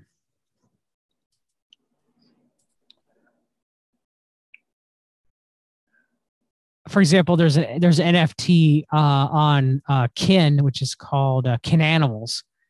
Um, but yes, NFTs were craze. The next biggest thing on crypto, the next biggest craze, if I have to suggest one, is going to be cryptocurrency games. yes. Definitely. That uh, sa- uh, what what's this the sand game? Um, uh, crypto. They use a sand. Sandbox. That's going to be like the Minecraft of crypto, possibly, or the Roblox of crypto. Sand is going to be big, in my opinion, uh, if they pull off what they're really envisioning to, to pull off. Um, so, Sandbox is an example of an NFT. Um, it's also accept as an example of a crypto game. Um, what was the biggest one that just came out that just went parabolic? Uh, Axie Infinity. Axie Infinities. It, it it went from like five to seven dollars a coin to like in a few weeks it was like it went up to like 60 a coin i think somewhere Oh. around there Have you ever been to Decentraland? Uh, sorry to interrupt, but um, yeah decentraland's another one check that out. It, it seems really rad. I mean, it, it went in a pretty parabolic uh, run before the the recent crash. But um, I just like the idea of it. I, I think Decentraland will be huge because it was the first on the map. It's the Yeah, yeah, it yeah. Decentraland is I think there's a Decentraland Atari partnership if I remember correctly. I think. Oh, cool. Um, there's a partnership with Atari and Sandbox too, I believe. I'll have to look. Um, but yeah, I mean NFTs. You know, we have people selling, you know, in, NF like original artwork NFTs. There's probably a lot of money laundering going on with that. It's like there is in the real art world. Um, there's you know people selling their rights to music. People, I mean, it's it's pretty interesting because how it works is is everything that you sell that's a non fungible token has a blockchain backed specific number showing that you own it and you can transfer it. Um, it's probably going to be the future of collectibles. Pretty cool. Uh, Yeah. People should look into them. feel like um, certain items have RFID tags to uh, to the blockchain as well, like physical items, like that. You know, people that don't want to go digital, they'll have an RFID tag through like VeChain or something. that You can tag it. Um, you know, uh, assuming they have like what um, what's his name, uh, Julian Assange called uh, was it evil intelligent dust? You know, where you just put some dust over it and it, it puts an RFID tag on a physical object like a statue or something. Um, I think that will be also uh, something in the future, good or bad. I mean, I, I don't want evil intelligent dust to be out there, but um, I think it will have a place in the physical world as well. but I so I mean there's many different types. You have you know coins that are being used that are being used in a business uh, uh, section. I guess be the last type of coins I'll talk about, which are RFID tracking coins, like Clay mentioned earlier. So you have VeChain, you have um, Origin Trail, which has large connections to the World Economic Forum. Um, you had ShipChain, which also had connections to the World Economic Forum, but it got it got pressured by um it it, it, it, it failed it got pressured by the sec the security and exchange commission. Um uh, you have another one hedera hashgraph. Um hedera hashgraph and VeChain are tracking uh some of the um vaccinations in the european union. They're being used for covid-19 which I believe is nefarious. Um but and and, and VeChain is working with Walmart for RFID tracking in their warehouses in China. Um, but yes, that would be one way that you could use Bitcoin is the corporation RFID uh, associated coins. Um, one of the old ones back in the 2017 uh, market was a Walton chain. It's gone now, for the most part.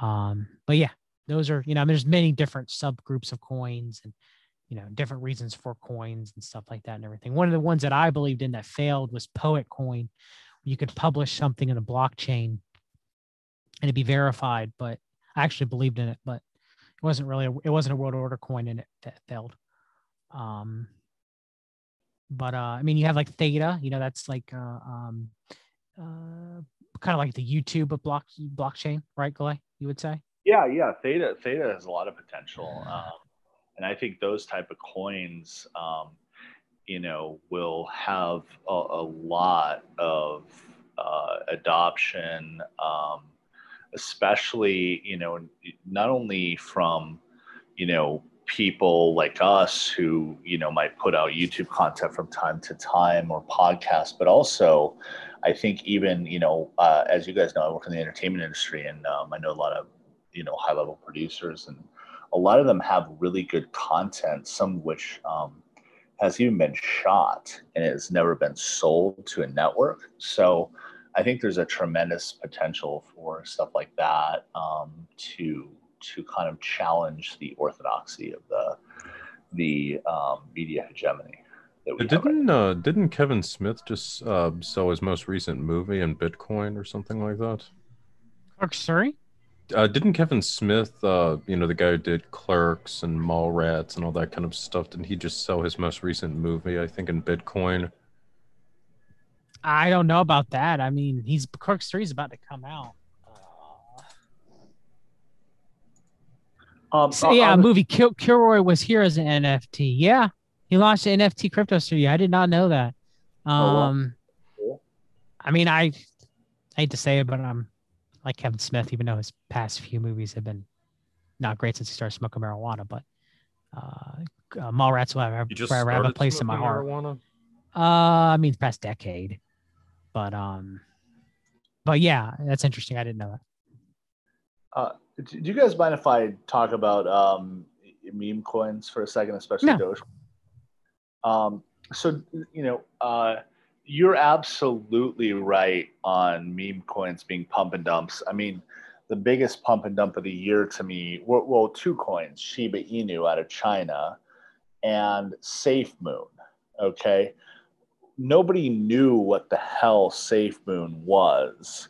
And all it was, But they're is going that- to save Africa, Clay, with Safe Moon Africa.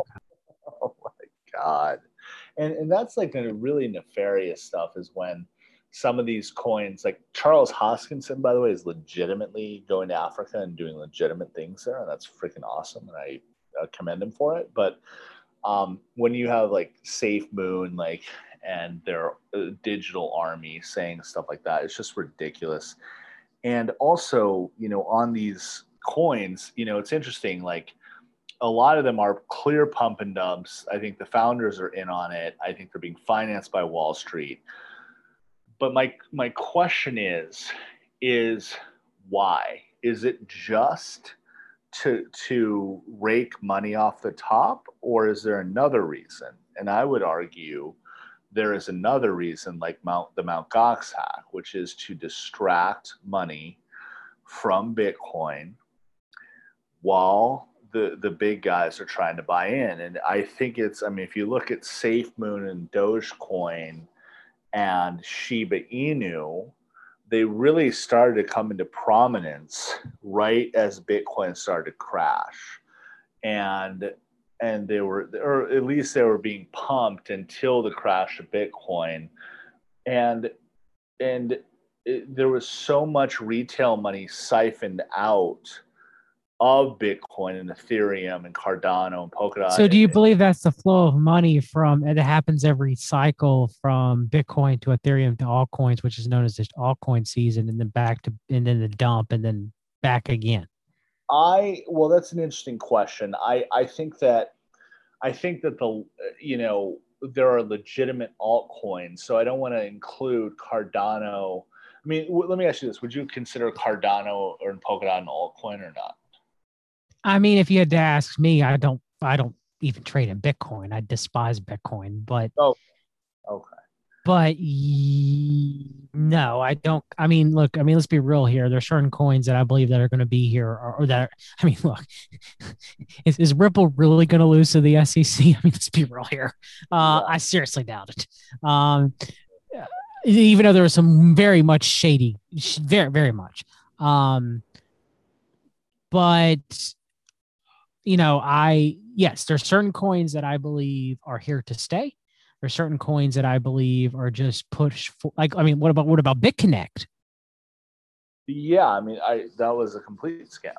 So, but look how big it got though, and how much money flew into it, and then people right. sold. Some people sold off right before the rug got pulled. Right, right. So how did they know? Yeah, yeah. and who were those wallets you, you know so Yeah. i'm just saying I, I i agree with you. Um but I, but usually that's a cycle that usually that's a cycle uh, of the crypto market.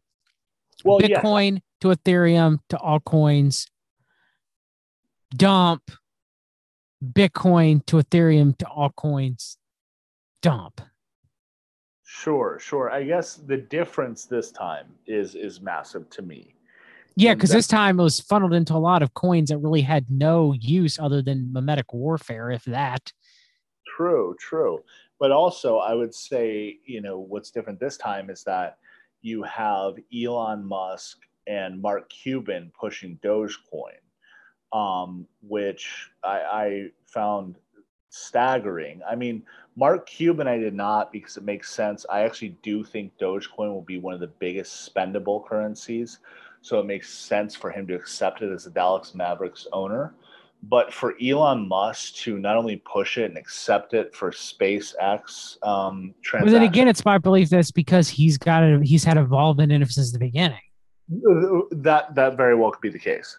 That very well could be the case. Um, but I guess all I'm trying to say is that we're we're saying the same thing. I'm just taking it a step further in that um, these coins are also used, to, uh, you know, to either crash the Bitcoin market, but also Bitcoin Ethereum's, you know, uh, main coin market but also in this case, and I think we can both agree, and we'll, I hope we'll get into this. I think we're going to be in a we're on a super cycle here.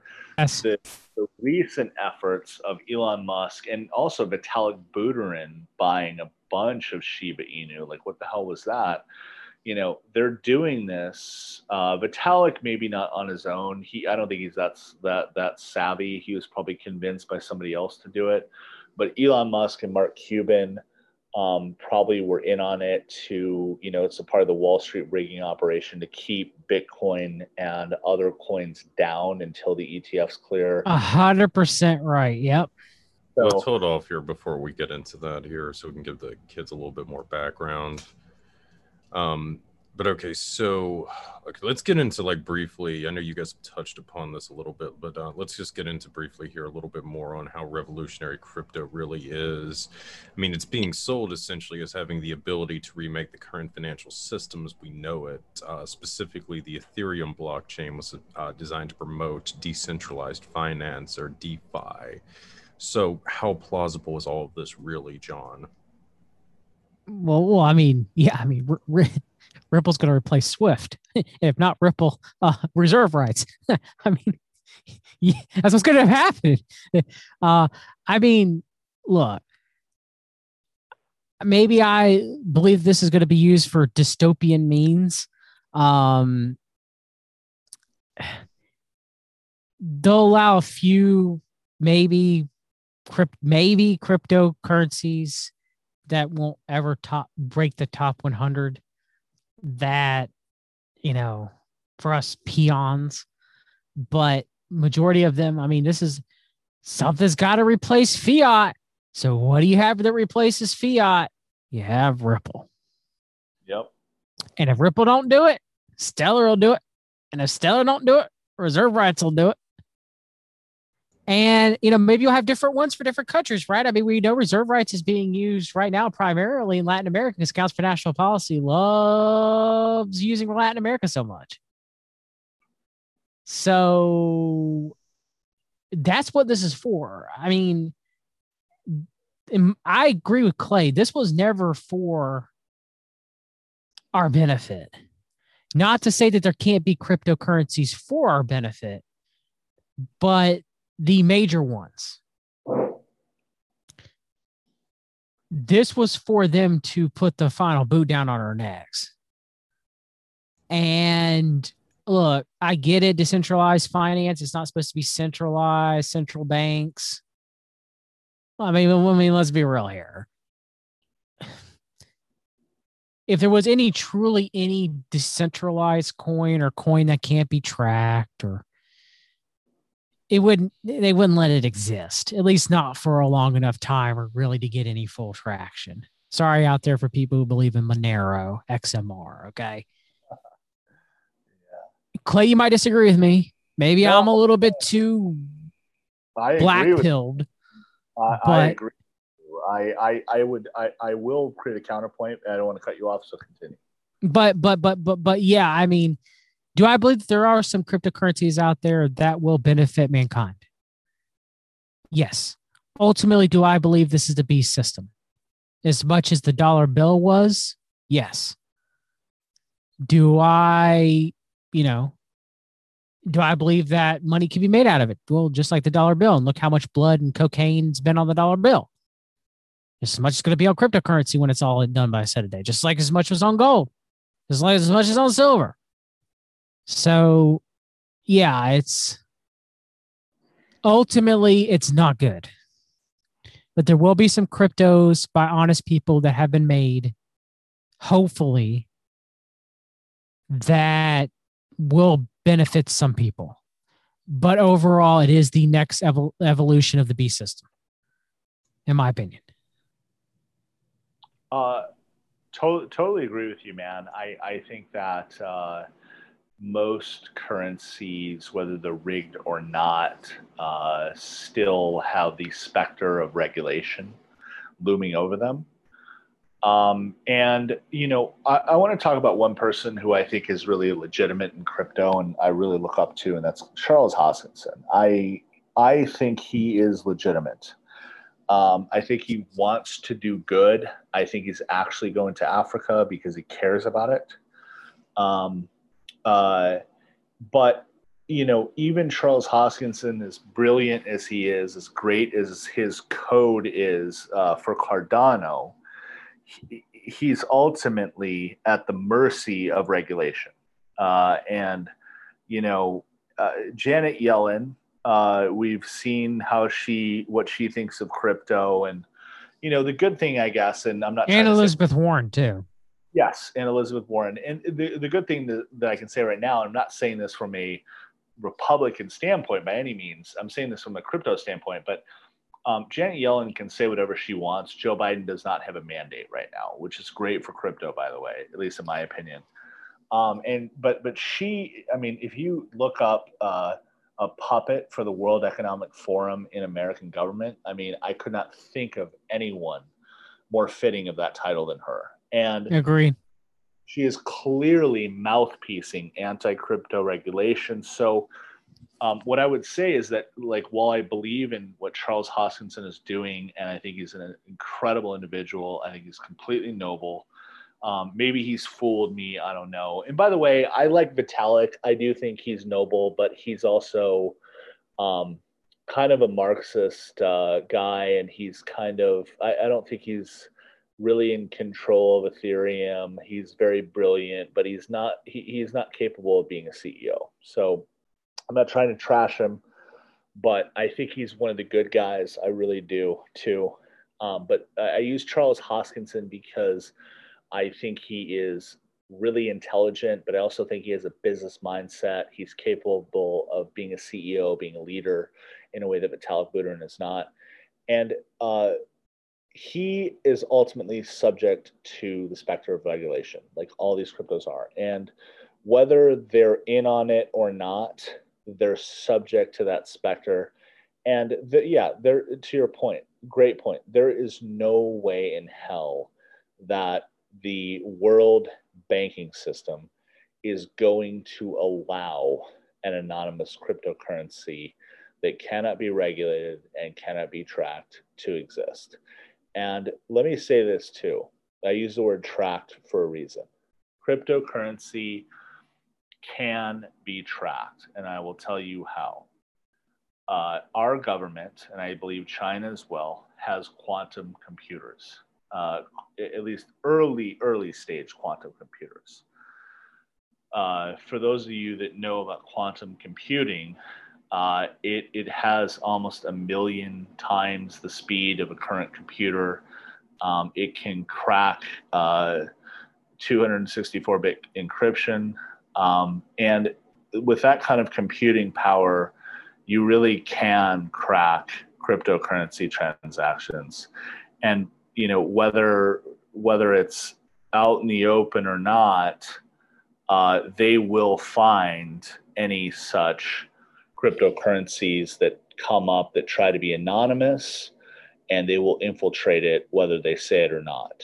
Um, so there is really no such thing as an anonymous transaction, anonymous cryptocurrency. Uh, the the only thing I would say is that you know for drug deals and stuff like that, it's like, is it a threat to us now? Do we need to stop it or not? And that's and and uh, that's how I think they operate as far as uh, the NSA and, and, organizations like that. And one last thing is on Vitalik is I don't trust him because one he's Peter Thiel. I mean he won the, Thiel Fellowship Award and he's buddy buddies with Thiel. Um, and Vitalik also would have partnered with Jed McCaleb if it wasn't for the fact that Jed McCaleb, quote unquote, could not get Vitalik a visa. Um, oh. Hodgson, Hodgson, uh, uh, Charles Hodgson. Nothing I know outside. Uh, I just Vitalik. I just don't trust. Um, but, but yeah, I I agree with what you said, Clay. Uh, outside of that. Um, All right. Yeah. Oh, Oh, sorry. Go ahead. Okay. Well, did, did you have anything else to add, uh, Clay? Um, no, no, no. Uh, no, I'm good. I'm good. Okay. Well, okay, let's get into present day then. So, obviously, crypto has been in the headlines a lot lately. Now, at the beginning of 2021, it witnessed an incredible run up in value. Uh, Bitcoin was at 60K at one point, and most of the other cryptos experienced similar gains. Now, Clay, you think a lot of this was driven by ETFs clearing in Canada and Brazil, and thus driving considerable amounts of boomer money into crypto. Now, can you explain uh, all of this for the kids at home, please? Well, well, yeah. Let, let me be clear. Um, the initial run up was not due to the ETFs. Um, the initial run up was due to the halving, which happened uh, last summer um, I don't remember the exact date, but I think it was in uh, late July. Let me let me. I'll, I'll look it up. But um, the halving happened last summer, and that's what that's what sparked the newest bull run, as it did. You know, that's the beauty of Bitcoin is that these halvings kind of drive the push into cryptocurrency, and it creates that cycle of what John was talking about, which is Bitcoin, Ethereum, uh, Cardano, other big, uh, lesser big currencies, and then into altcoins and then the crash. Um, I, you know, both John and I do believe that this time we're in, in a super cycle. So we're just seeing a big dip. Um, by the way, uh, just Bitcoin, so just so the institutions in the wells can accumulate that precious, precious coin. Yeah. Yeah. Shake those weak hands out of the market.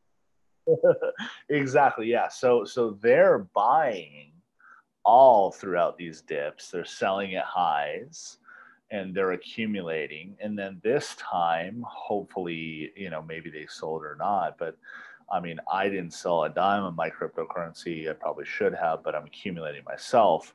But the initial run was the halving, uh, and uh, you know that that sparked that. But when Ethereum rose to when it almost doubled, here, let me go to my notes here, uh, in a matter of, I think, a few weeks. Um, I do think that was due to there was three Ethereum ETFs that had cleared in Canada. So um, and by the way, kudo, as much as I don't like Justin Trudeau, and I think he's a complete tool of uh, globalist interest, uh, kudos to Canada for doing that. That was uh, amazing. And real quick, uh, tell the kids uh, what an ETF is as well, so sure. people wonder so what exactly it is. An ETF is an exchange traded fund, uh, otherwise known as an index fund. And what it is is it it offers exposure to a cryptocurrency or a commodity or an energy sector. So an example is there's a, an index fund that most people invest in called VOO, and that's the ticker on the uh, the uh, um, the Nasdaq and the NYSE. And if you go to Robinhood, okay, so VOO represents the Vanguard uh, index fund of the entire stock market. So when you invest in the VOO index fund, you're investing in the stock market as a whole and you're gaining exposure to it while it grows, right? So instead of if you had $100,000, so instead of investing that 100,000 into every single stock in the market, you're investing in a uh, via a clearinghouse like Robinhood or uh, uh, TD Ameritrade or somebody like that, you are investing in the entire stock market itself through their financial instrument, right? Um, you know, uh, there are oil ETFs, there are uh, natural gas ETFs, commodities ETFs. So in this case, there would be a Bitcoin ETF where uh, for uh, Anthony, there's three right now in America. There's Anthony Scaramucci's. I know there's four. So there's Anthony Scaramucci's. There is a man uh, named uh, Van Eck. Uh, what's his first name here? Um, I'll, I'll, get to um, his first name, and then uh, there's um, Mike Novogratz is also pushing a Bitcoin ETF, and I can't uh, remember who else is pushing the other one. So basically, it's a way for um, you know people that are not very tech savvy and uh, you know who don't want to who don't want to have a mobile app on their phone to go to Coinbase or to go to Bitfinex or Crypto.com buy Bitcoin themselves. They're going to call their broker or their financial manager. And they're going to say, "Hey, can I get into this Bitcoin ETF?" It's very similar to the Grayscale Bitcoin Trust. The only difference is that Grayscale, the Grayscale Bitcoin Trust, is a trust, um, so they're they're not an, an official ETF. Um, so you're trading through their trust, and and forgive me for not knowing the the actual difference, but um, uh, there are specific uh, legal differences with the SEC that allows them to operate in that way as opposed to an ETF. Um, but yeah, so um, Canada, and, and thanks for allowing me to clarify that for everybody. Um, so uh, on April 16th of this year, uh, three Canadian ETFs cleared in one day. And then Ethereum on April 16th was uh, around $2,163. It nearly doubles in about a month to $4,179 by May 12th. Um, there's a lot of reasons. I mean, that month was very good for Ethereum. Uh, I, Bitcoin went on a decent run, but it's my theory that that run was caused by those ETFs clearing. So um, I think we're going to see a very similar run up, and I don't think we'll even see much of a you know much bearish traction once those ETFs clear in America, and I think that's precisely why Wall Street's been rigging it down. Um, and if you'll allow me time later, I'll get into my theory on Elon Musk and his involvement with it. But I, I do think that Wall Street's been rigging the market down so that, that people like Carl Icahn and George Soros and others can buy in at uh, ultimate lows. And I mean, a big the, the big thing about the ETFs, uh, as I know you explained to me, is that you're bringing like a lot of boomer money into the crypto yes. market. A lot of people who wouldn't normally invest in this type of thing, at least beforehand. Yes, boomer money, pension funds, um, you know, institutional uh, type funds like that. So yeah, absolutely. Okay, so all right, you got into this a little bit. So with the uh, different ETFs here in the United States, you've got uh, crypto, Kryptoin's Bitcoin ETF filing, and the other Skybridge Capital's proposed uh, Bitcoin ETF. So the Kryptoin, fi- Kryptoin filing will be ruled upon on July 27th. Uh, which actually might have come and gone by the time this episode comes out. And assuming there are no more delays, uh, then the Skybridge one is up on August 25th. Uh, but both of those dates have been pushed back before. So, Clay, do you think the holdup then is basically due to the fact that they're trying to get the money in? And uh, do you think that there are going to potentially be further delays uh, with the rulings on these? Uh, that, that's a great question. Um, yes, I do think the holdup was due to them trying to get the money in. I mean, it's really interesting. And uh, John, I'd love to hear your thoughts on this, but how you're seeing the SEC work with the riggers on crypto. And let me offer a theory on that on Ripple. Everyone's asking, oh, why is there the Ripple lawsuit out there right now?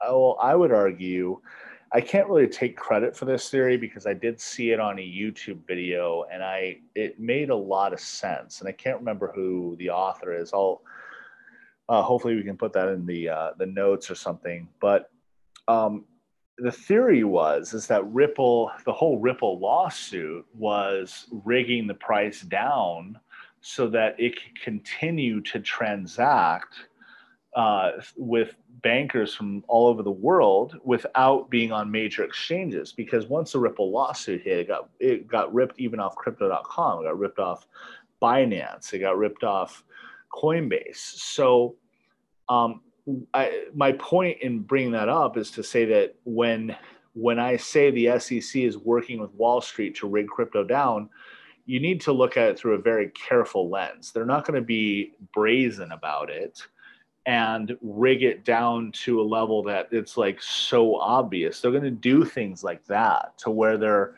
they're creating a false lawsuit against XRP so that they can keep it off the grid so that bankers can buy in and transact off the grid for a while until the next cycle is bull run hits.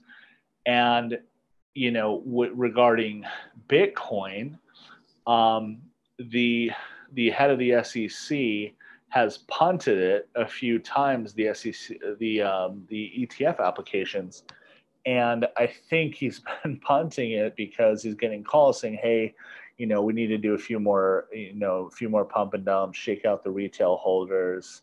you know, shake out the leverage guys and and keep accumulating. You know, when they're calls like Anthony Scaramucci and Mike Novogratz. And by the way, that's hypothetical, of course. I'm not convicting anybody here. Um, and it could be someone other than them. I'm not saying they're involved with it. Um, you know, and then, you know, it could be oh, somebody speaking on their behalf. Yeah, exactly, exactly. And, and look, I don't want to convict anybody. I, I do think, on a general note, that Mike Novogratz is a really big scumbag of a human. Um, and I think that's fair to say, but I'm not going to convict him of doing something he wasn't, uh, you know, charged for. So, um, but but yeah, I, I think uh, the SEC is an arm for Wall Street, and look, there of course there, there's all obviously people in there with who are very noble and sometimes they rise to very high positions and maybe bust a few people. But i think we're seeing what the whole uh, operation right now through crypto. Brisson do you have any thoughts on that?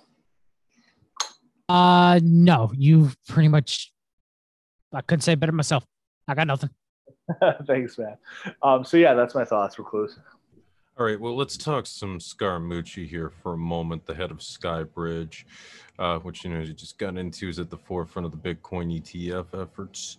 For those of you unaware, Scaramucci was briefly Trump's communication director, I think, for all of ten days or something like that, uh, before he was forced out. Um, any uh, thoughts on the Scaramucci guy turning up here, uh, John? Okay, so what I want to say, some people might be like, well, "What is he talking about?" But um, they got a proven track record on my research. So, okay, so Scaramucci, I believe, and this was, you know, also put forth by a good friend of mine, Jason from Argos.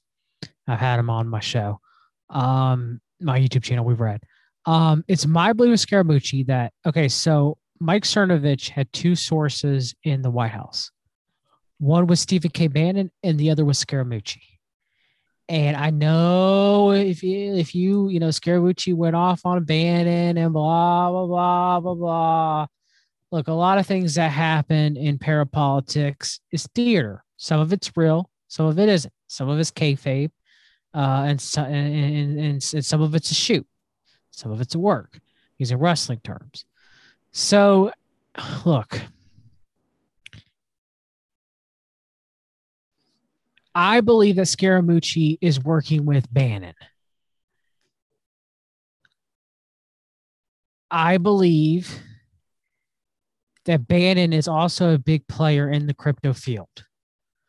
He, you know, started the uh, MMO uh, gold uh, gaming currency, uh, uh, you know, Chinese uh, uh, go- gold farming MMO company with Brock Pierce.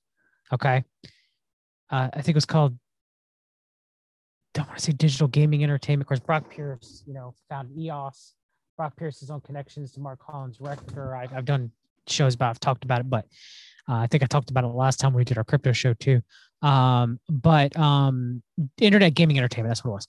So it's my belief, and, and Bannon's been pro Bitcoin, very much in pro crypto. It's my belief that Scaramucci is working on behalf of Bannon. And I think that he was the kind of like he, he went in there and then got fired in the White House. It's it's just a weird thing, but it doesn't surprise me that Scaramucci's put in this position. And I think it's on the behest of Bannon. And I will say that there is some truth of what people like Dave Troy say on Twitter that some of the leftists are uh, concerned about crypto because it's a giant money laundering scheme by people like Peter Thiel and Elon Musk, among others. And they're right. I mean, they don't hold accountable on the left side of the world order that me and Clay would also rag on too, you know, and say that they're all a part of it. But he's not wrong. So it's my belief that the mooch is working on behest of Bannon. Uh, Clay, did you have anything to add to that? Um, no, that that wouldn't surprise me. And and to add to that, I would say this: um, I I never ever bought Bannon's exit from the Trump White House, even when, like John, I was a massive Trump supporter. Um, I I will disagree with John in that I do support certain people from the Trump cabinet who I believe are sincere about some of the doctrines that I believe with there. But I, you know, I'm not. May, um, may I ask whom? I'm just curious. Stephen Miller, I, I think, if anybody. Um, but but w- again, uh, we, you know, I'm. Uh, my point is is that I smelled a rat in Bannon's exit. It never made sense. I mean, he was the one who got Trump elected, and uh, it, you know, the fact that he was so supportive of him afterwards, it, it never made sense to me. Um, and also, like Scaramucci came in there, and then he gave that interview with um, you read that right brisson the interview that he gave where he like acted like a 55 year old bro? I'm not steve bannon i'm not trying to suck my own blank. Yeah yeah. It seemed a little bit too much like you know you understand like it wasn't believable he, i think was, i think it was what we call kayfabe. Right right right. Yeah. So so theater that, theater theater that, for the masses that makes total sense um, that it was a well orchestrated exit um, and that he was, you know, it makes sense why Bannon left. He was on the ground uh, doing grassroots media stuff, right? And then maybe Scaramucci's role was to get back into Wall Street and do some reconnaissance work there and kind of report back to Trump. So I, I can't disagree with that at all. And it, I, I, I think it does make sense. And it also makes sense in light of, and I'm not using this to defend Trump, but I do think a lot of his tweets were used as means to distract the media and send them on a on, on tailspins. Um, so it all adds up. Yeah. I'm not going to say you're wrong there. Uh, Trump definitely did enjoy trolling the uh, media, that's for sure. Um, but while we're on this, uh, the topic of this whole milieu around uh, Steve Bannon, let's get into Brock Pierce a little bit here. He's been a pretty big uh, player in the crypto field. Uh, John, what do you got for us on Brock? Yeah, I think I think we discussed Brock last time, didn't we? But um, uh, no, we uh, just talked Brock privately. I don't think we really got into him full blown the show, but uh, Oh, okay, yeah. Um, it, it, oh yeah, it was uh one thing. It was it was um one of the circle back to Scaramucci, I think he was also to get Sean Spicer out, which I despise both of them, but I digress. Um, so you know, I, so Brock Pierce, um, he was originally uh, a part of. I mean, first he was in Hollywood. He was uh, um, uh, he he uh, played a, a young Gordon Bombay in uh, the Mighty Ducks and was later in uh, the Mighty Ducks 2. And then he was in First Kid with Sinbad. I forgot his name, his character in Sinbad. Um, and then, so he was in Hollywood. He retired from acting. And then he joined with Digital Entertainment Network with the pedophile Marc Collins Rector and uh, Chad Shackley. They started Chad's World, which was like one of the first shows that was on Den. Uh, that was about uh, and, and Den was like uh, like it was going to be um on the internet. It was like shows on the internet, and Chad's World was a, a show about gay teenagers. Um, and then um, there was a whole, you know, whole issue with the initial price offering with, with Den, and uh, uh, there were sexual allegations that came out against Marc Collins Rector, who was good friends with um, Bryan Singer. Um, and uh, those ex- executives, you know, resigned and, then folded. Uh, and then uh, Marc Collins Rector uh, brought against charges, but would later flee to Europe. Um, and uh, so, um, you know, it's my belief that Brock Pierce was sadly used and abused in Hollywood, um, but that doesn't excuse the eyebrows that are raised towards Brock Pierce in later days of wondering if, you know, he continued on, allegedly continued um, you know what was done with him, done to him, should I say, uh, by people like uh, Marc Collins Rector, because there were some allegations uh, uh, uh about Den employees and uh, Pierce and Marc Collins Rector and Chet Shackley, but I digress. so Pierce would later um, form the form the internet gaming uh, entertainment I mentioned earlier. MMO currency selling, uh, sell gold farming in in um, China uh, through World of Warcraft, a massively MMO RPG by Blizzard, uh, and one of the main funders into uh, IGE was Stephen K. Bannon. Um, and uh, Stephen K. Bannon also, because he was the one who seeked venture capital for IGE, because Bannon used to work for Goldman Sachs um, and uh, he uh, supposedly uh, received some of the money for the start of IGE on the behest of Bannon, because Bannon also met with Epstein multiple times, but I digress there too. Uh, was from Marc Collins Rector, the pedophile.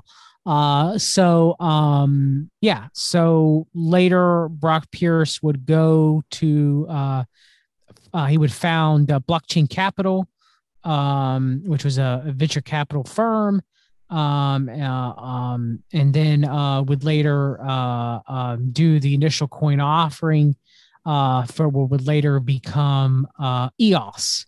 And then, of course, the allegations when an open secret came out, which I believe, in my opinion, that open secret is a quasi limited hangout. Uh, Gabe Hoffman denies that the Franklin scandal is even a real thing.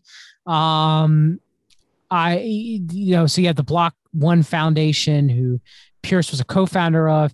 He resigns because allegations come back uh, against him with Marc Collins Rector and Bryan Singer and Chad Shackley and the pedophile allegations uh, that came out. Um, so yes, I mean, I I think out of that whole group, and I could be mistaken, the only one who was convicted who did fl- fled was Marc Collins Rector. Um, Brock Pierce was not convicted. And I think Chad Shackley was not convicted. Um, but yes, that is Brock Pierce in a nutshell. Did I miss anything, Clay, that you're aware of? Uh, no, no. Um, I the only thing you may have missed is, and I don't know if I heard this correctly, but was he involved in like is he involved in the UFO community?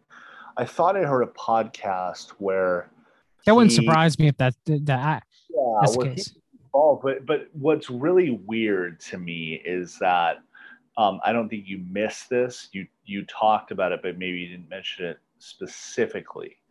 Is that people know his past, and this is what just flips me out about Hollywood, right?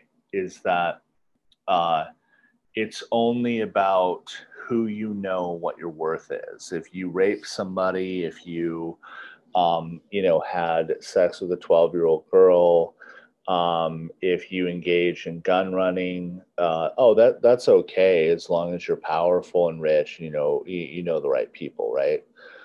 So there's this thing where people just talk about Pierce as an entrepreneur and and a, a Bitcoin investor, but they never talk about the Marc Collins Rector stuff or the Bryan Singer relationship or or what he did. And it's just, you know, that I, I hear that all the time of like, oh, it's hey, Brock Pierce is a Bitcoin investor. And I'm not trying to say that, you know, I'm, I, I agree with your point. I do that his history certainly probably played into it. And uh, I, I, agree with that. But it's not an excuse, though, you know, to continue the cycle of abuse.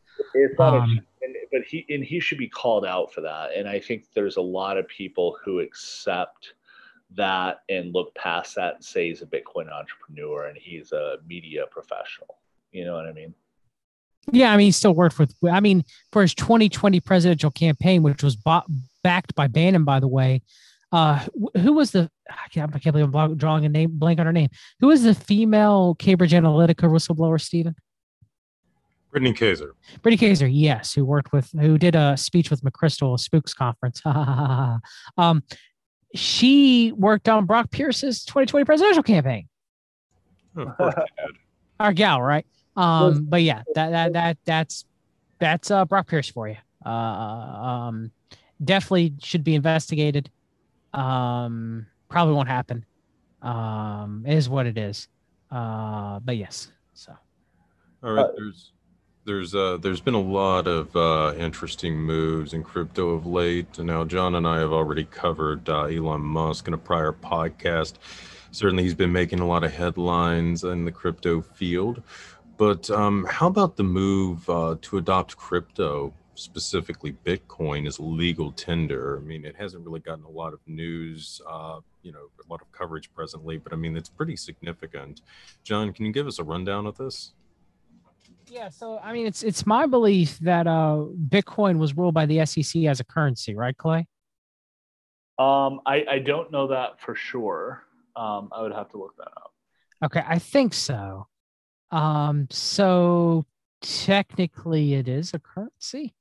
Um, I don't think it's going to be used for uh, I don't think it's going to be the world order currency. I think um, the SEC, like you said, Clay is is waiting to rule on Ripple uh, for accumulation, and will end up ruling on Ripple as being a currency um, and not a security.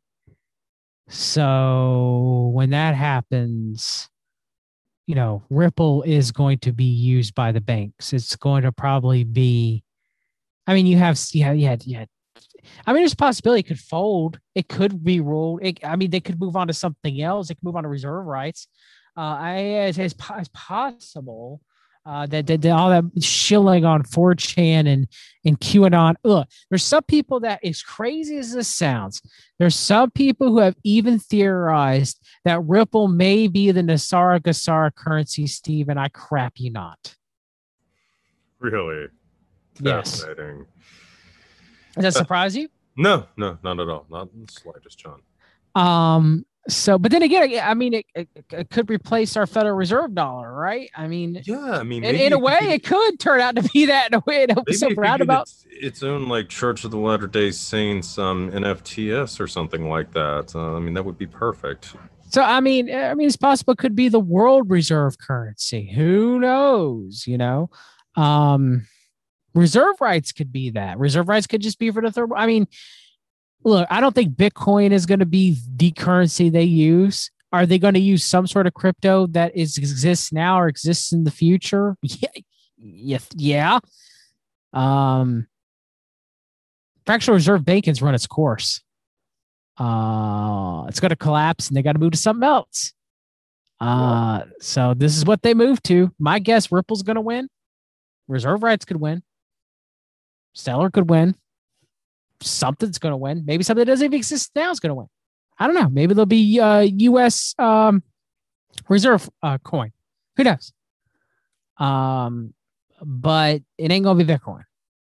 Uh, I mean, Ethereum probably will flip Bitcoin eventually. Um, but yes, one day there will be a cryptocurrency res- uh, uh, uh, reserve coin, maybe one for the entire world, maybe one for different sections of the world or unions of the world, maybe one for every single country in the world. Who knows? Clay, do you have uh, anything to add? Um, uh, I'm sorry, specifically regarding uh, you know, in El Salvador adopting Bitcoin or anything along those uh, lines.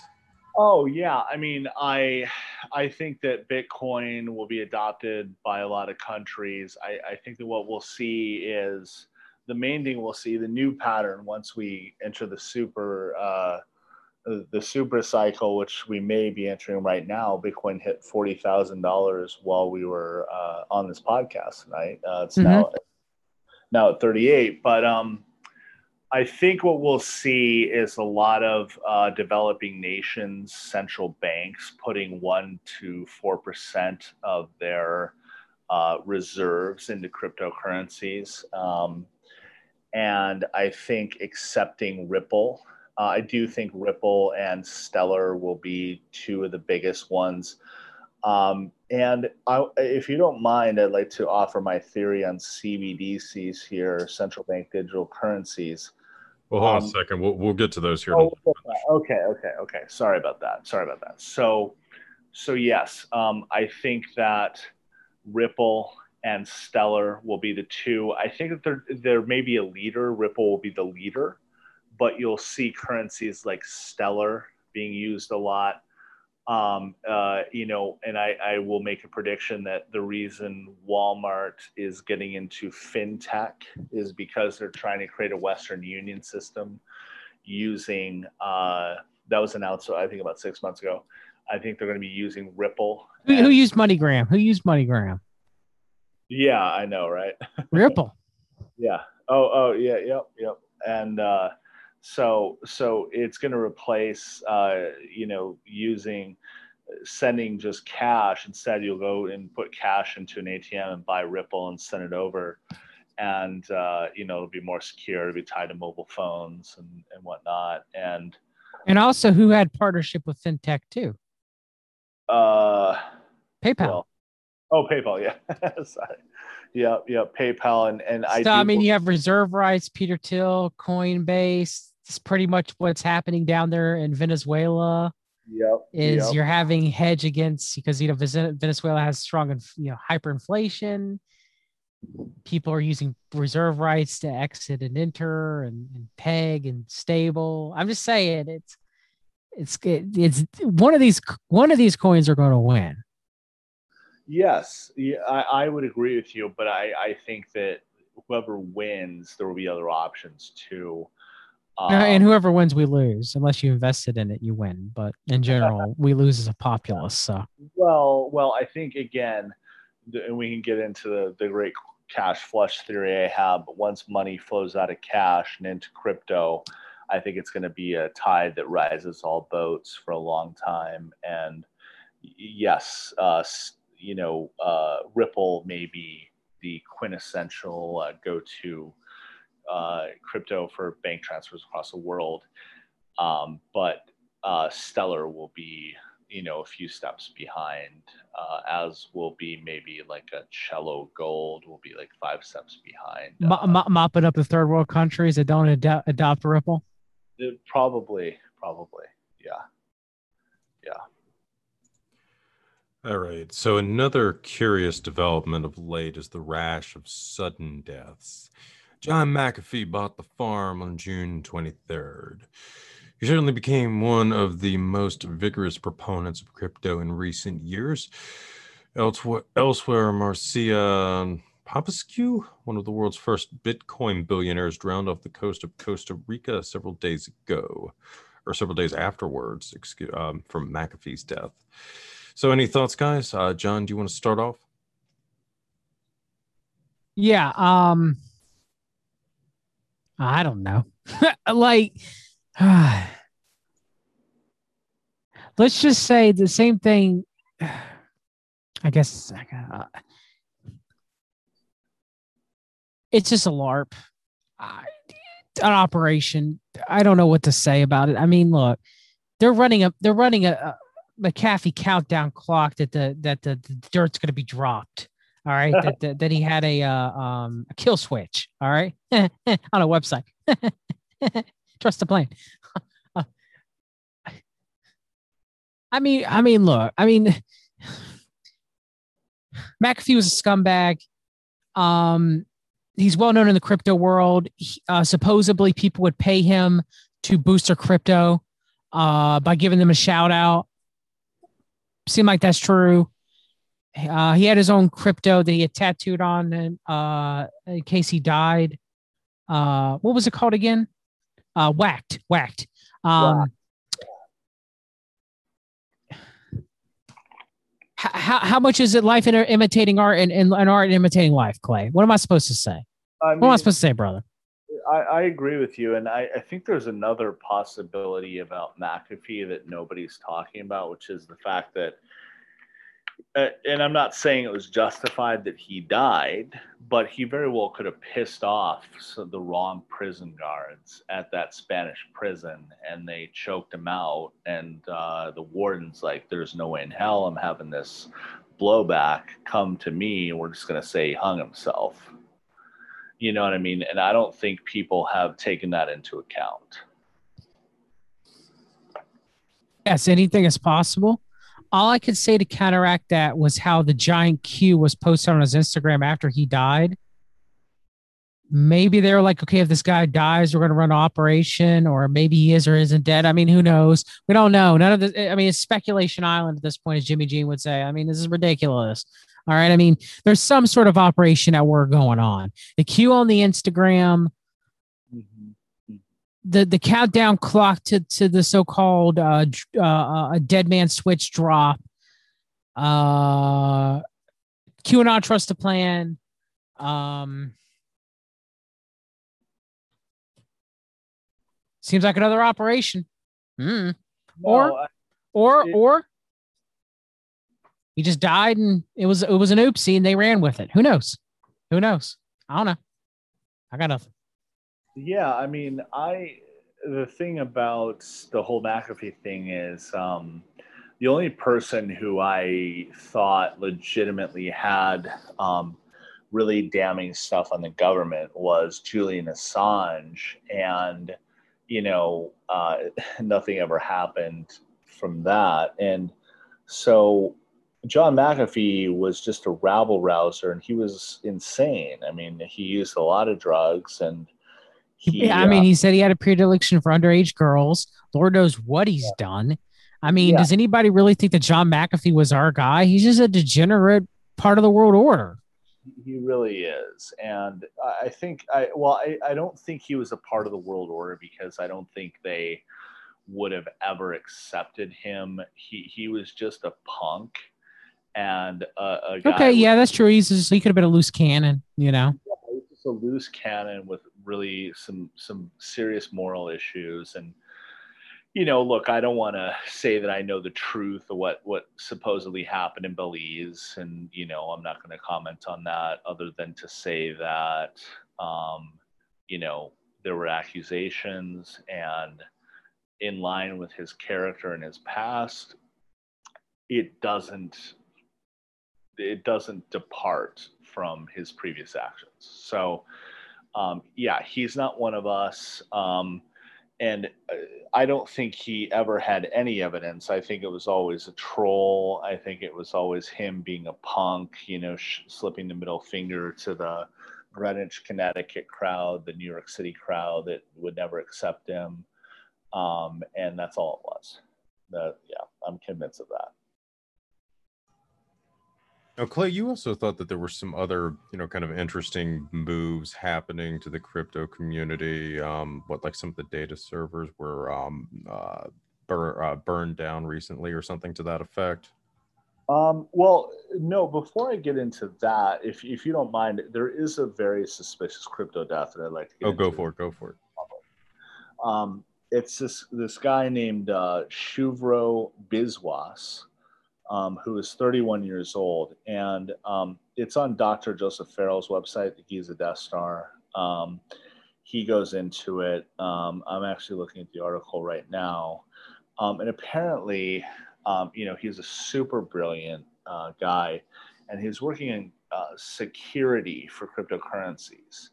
And his brother became very concerned because he started to do some really weird things. Like the uh, the management of his building said that he just months into his lease, he engaged in numerous incidents of escalating offensive nuisance type conduct that threatens the lives, health, and, health and safety of the building staff and the building property.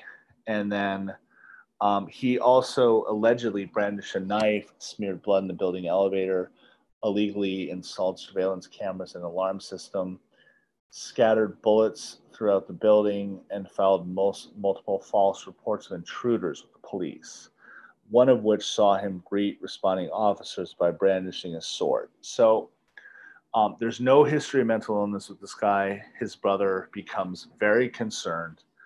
Um, and okay, so his brother says, uh, we tried to convince him to the best of our abilities to seek professional help, but he always denied that he needed psychiatric help. And then he was going to a neurologist. That's the key point here. But he wouldn't say for what. So I it is my contention that he went to see a neurologist because uh, a neurologist can provide concrete brain electrochemical evidence of insanity, right? A psychiatrist or psychologist is merely interpreting your insanity based on conversation. So that that point here is very key. Or he's this. trying to use MRIs to see if he has any type of like brain tumor, for example, which right, could change right. one's mental cognition.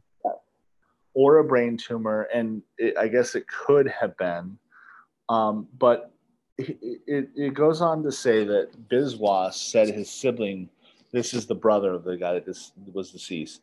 Biswas said his sibling was self employed and most recently working on a cryptocurrency security program.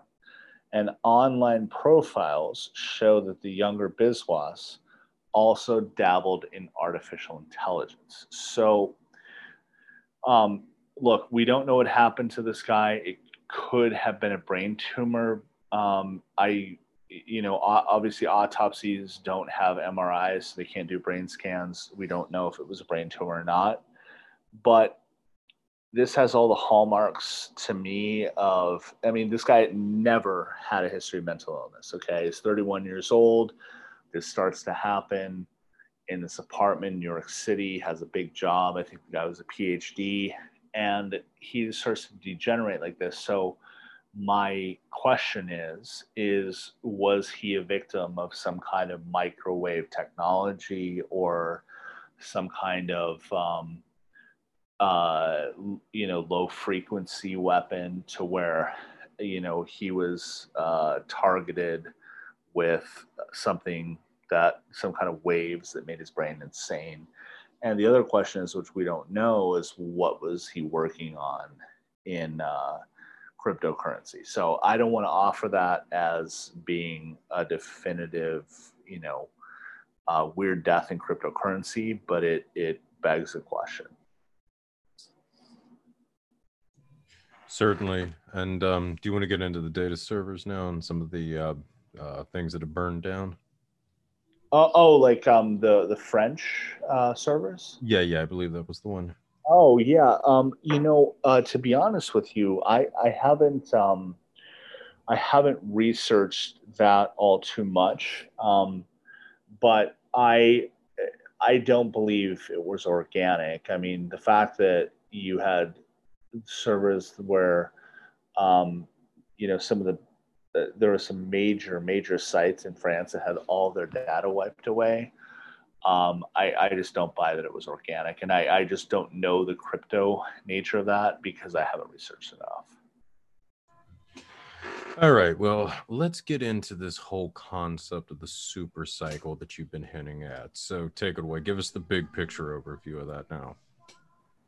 So yeah, the super cycle is basically the idea that Bitcoin now has reached institutional accumulation. Um, it's reached institutional critical mass. So the last few Bitcoin cycles have been all retail money. I mean, not all, but a lot of retail money. A lot of people, you know, buying thousands of dollars or maybe a few tens of thousands of dollars, and and even people buying millions of dollars but you know the difference between retail and institutional is institutional investors are licensed you know major institutional investors like J.P. Morgan, uh, um, you know uh, Goldman Sachs, uh, the Soros Fund, Carl Icahn, uh, you know Fortress Capital, uh, Black Blackstone, uh, you know th- th- those kind of names. So there was a little bit of that the last cycle. So this cycle is where the idea of the super cycle is that instead of Bitcoin going on an 80% drop like it did the last time, and I think the last the last cycle before that was like 40% or, or something, or maybe it was even more massive than that. I can't remember. But this time it's going to continue to go up and up and up.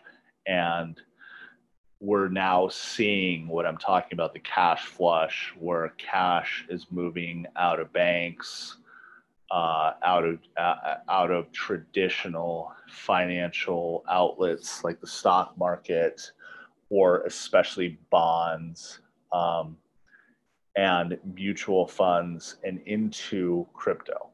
Uh, and you know, if you look at the best way to describe it is that the super cycle is when crypto no longer becomes a niche from from just a social perspective when crypto no longer becomes a niche investment tool that you have to talk to a few friends about and if you try to explain it to your mom or dad they have no idea what it is your uncle. Um, whereas in the super cycle your whole family is not only investing, but they're asking you, they're calling you all day, telling you, asking you what, you know, do I invest in Cardano? Do I invest in XRP, reserve rights? I mean, from a social perspective, that's what it is. But from a financial perspective, it's when the institutional money comes in and when crypto is no longer seen as a niche investment, but a viable uh, long term investment.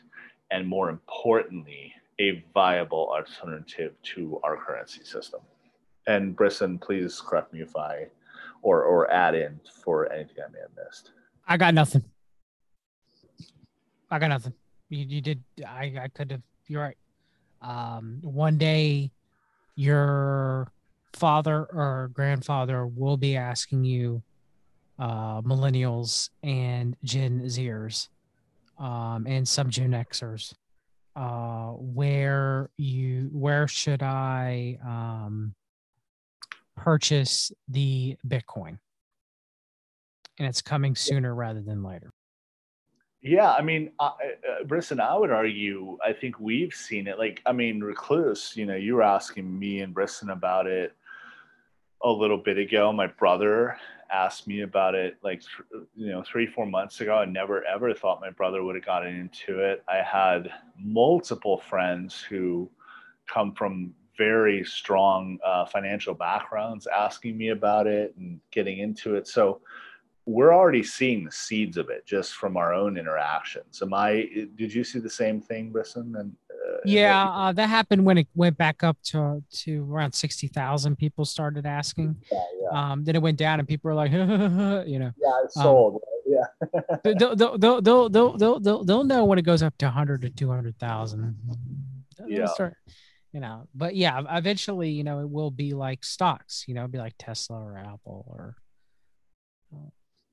Yep. It's gonna it's gonna reach that, and you know, institutional adoption and then public adoption. So. I mean, it seems like we're possibly on the cusp of in the institutional adoption with the ETFs, as Clay's been alluding to earlier here. Yes. All right. So, you know, we're honestly we're on the verge of the most significant financial revolution the world is going through since probably the end of the Second World War. Cryptocurrencies are one of the factors driving this. The other are central bank digital currencies or CBDCs. These are the next phase for fiat currencies. Clay, can you give the kids at home a rundown of the CBDCs? Uh, sure. Uh, CBDCs are uh, central bank digital currencies. Um, they are issued by the prevailing central bank, whether it's ECB, European Central Bank, or you know, to be honest with you, and I apologize about this, I'm not too familiar with who's actually issuing USD. Is that the Federal Reserve, Brisson? I, I mean, I, I, I buy most of my stuff in Tether anyway, so. You talk about USDC? Yeah, USDC. Yeah, yeah, yeah. No, USDC is. It's it's it's um it's backed by they claim financial institutions.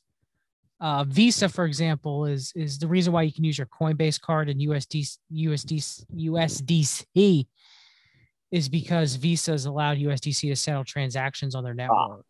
Ah, okay. So, gotcha, gotcha, gotcha. So yeah, I so it says it's, it's founded by uh, uh, a consortium called Centra, founded by Circle, includes members from Coinbase and Bitmain. So yes. Okay, gotcha, gotcha. Um, so yeah, well, in, in the future there will be a Federal Reserve central currency, maybe F FRC or something, or or that, and, and that will make it. Ex- the idea behind CBDCs what they say it is is to provide stable digital currencies um, to to interact with digitally to make it more uh, easier for boomers. And I, I i don't mean to use that in a negative term but boomers and older people to you know put dollars on their phone use qr codes and go buy things when the cash supply starts to decrease which we're already seeing that in the change shortage. Um, so that that's what they say it is. They say it's just convert merely converting physical fiat dollars and savings deposits and checking deposits and whatnot into digital currency. What i believe cbdc's are is a means to allow for more people to buy cryptocurrency directly. Uh, CBDCs, their entire design was to, first of all, they're going to get rid of cash, even in America. I know it's hard to believe in about 10 to 20 years, you know, maybe sooner if there's some kind of shock event.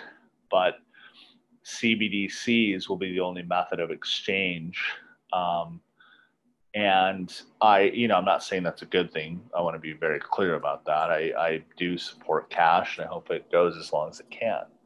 But um, they want CBDCs because they want people to move their money into cryptocurrency. I know that's very contradictory to what you're hearing from Janet Yellen, to what you're hearing from others, but that is what's happening. And it's part of the great cash flush theory that I have that the entire design of Bitcoin was to allow a mechanism for the Federal Reserve and the ECB and and all other banks to flush their money. It's a giant vacuum to where they flush their money into a new uh, digital ether where they can continue to engage in, uh, you know, fractional reserve lending may not be the right term because that will be a lot more difficult in uh, cryptocurrency, but just maybe maybe uh,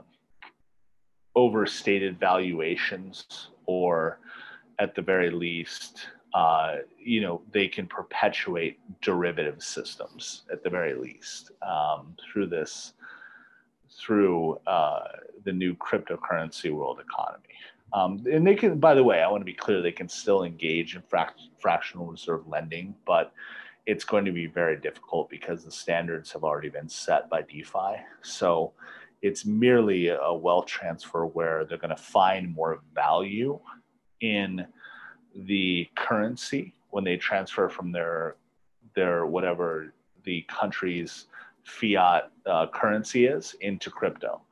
So really, it's a value transfer, and sure, they can engage in derivatives too, and, and come up with some schemes of shorting and doing futures and stuff like that. And they will continue to do that. And there'll probably be mortgage backed securities through crypto and and things like that. And then, you know, when we have space mining, uh, you know, uh, I'm sure there will be like space mining futures contracts and things like that. So uh, they will be able to do some of their tricks, but I don't think the fractional reserve lending trick will work as well in uh, in the crypto world economy. Um, I hope that answered the question. Yeah, no, absolutely. Um, now to get into you know just essentially how you know this transfer is going to be managed i think it's you know really going to be generated by um, what would effectively be negative interest rates uh, with the CBDCs. Um, you know, that's a, a, really important concept behind these that uh, a lot of the commercial banks have been pushing for to be, you know, uh, institutionalized into the CBDCs. So, could you uh, explain that a little bit, Clay? Uh, yeah, of course. I mean, uh, negative interest rates. Um, and forgive me for not knowing the exact answer here, but I think there's, um, I think Germany might have negative interest rates right now. Um, and there's a few other European countries that have them. And basically, the way negative interest rates work is that, and I want to be clear, I, I, I, don't exactly know how they work on the lending front, but I, I know at the very base level that if you have a bank account, you're literally losing money.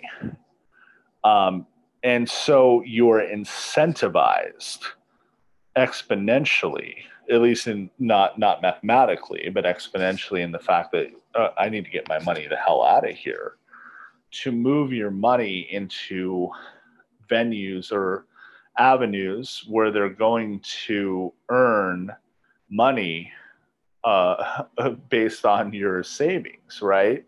And crypto offers so many opportunities. Like at a base level, and you know, I outside of my critiques of uh, DAI as a stable coin, you can earn two percent rolling interest on it by putting your money in there. That's better than way, anything. way better, way better than bank.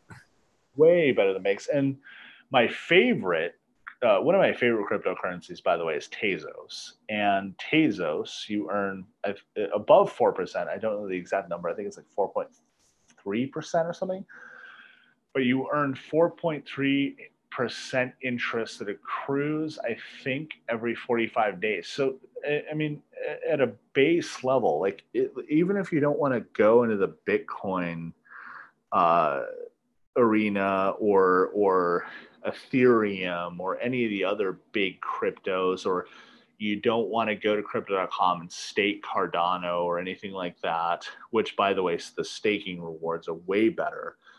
Almost anything in crypto, even if you're investing in a crypto that's losing money now, is better than being in a bank and just having your money. Got a whole dollar cost averaging.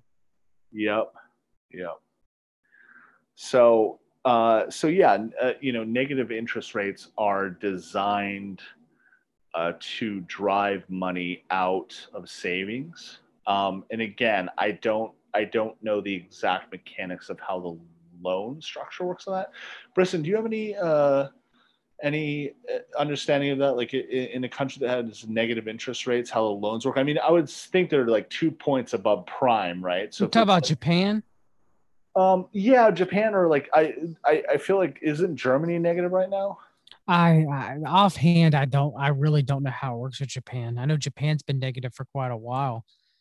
Um, I don't know offhand. No, not myself. Yeah, but, but I, I mean, I think we can assume that if it's negative, right, you're gonna have banks uh, lend at a base rate of three percent. I, I, don't think any bank would lend at th- anything below three percent, or at the very least two percent. So it'll just keep loans in theory at extremely low levels. And again, I, I want to research the I- exact numbers here, but so zero interest rates supposedly means that you don't have to pay the bank anything, but the bank will not pay you anything, no matter how low it goes. Right, right. And the bank, the bank always has the right, though, like like in America, to lend at their own rates. It's just a matter mm-hmm. of how competitive the market is. And I mean, that's what interest rates really do, right? Is they they set the benchmark for the lowest possible rate a bank can lend at, and it just depends on your credit score and you know, um, in, in, super low rates, banks are going to have their minimums, and they'll use that to, you know, to be the benchmark for what they lend. So, um, ba- yeah, basically, in brass tacks, negative interest rates mean it, it, it, that effort is designed to get people to move their money out of savings, at the very least. I mean, I think effectively what you'll see happen, I mean, is this going to further encourage people to move their money out of fiat and, you know, into crypto market going forward, probably oh, you know, in the next five to 10 years. I mean, as more and more CBDCs are rolled out, uh, China, of course, has already done that. So, um, you know, the process is, uh, it's currently unfolding right now, folks, and it's um, it's a lot sooner than uh, a lot of people realize.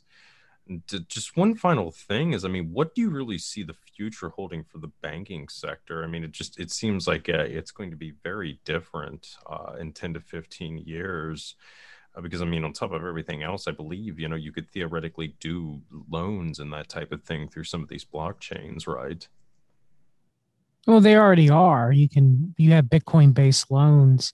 You used to have lending platforms like Salt, but Salt went under. I think they they didn't Salt come under fire by the SEC too, Clay.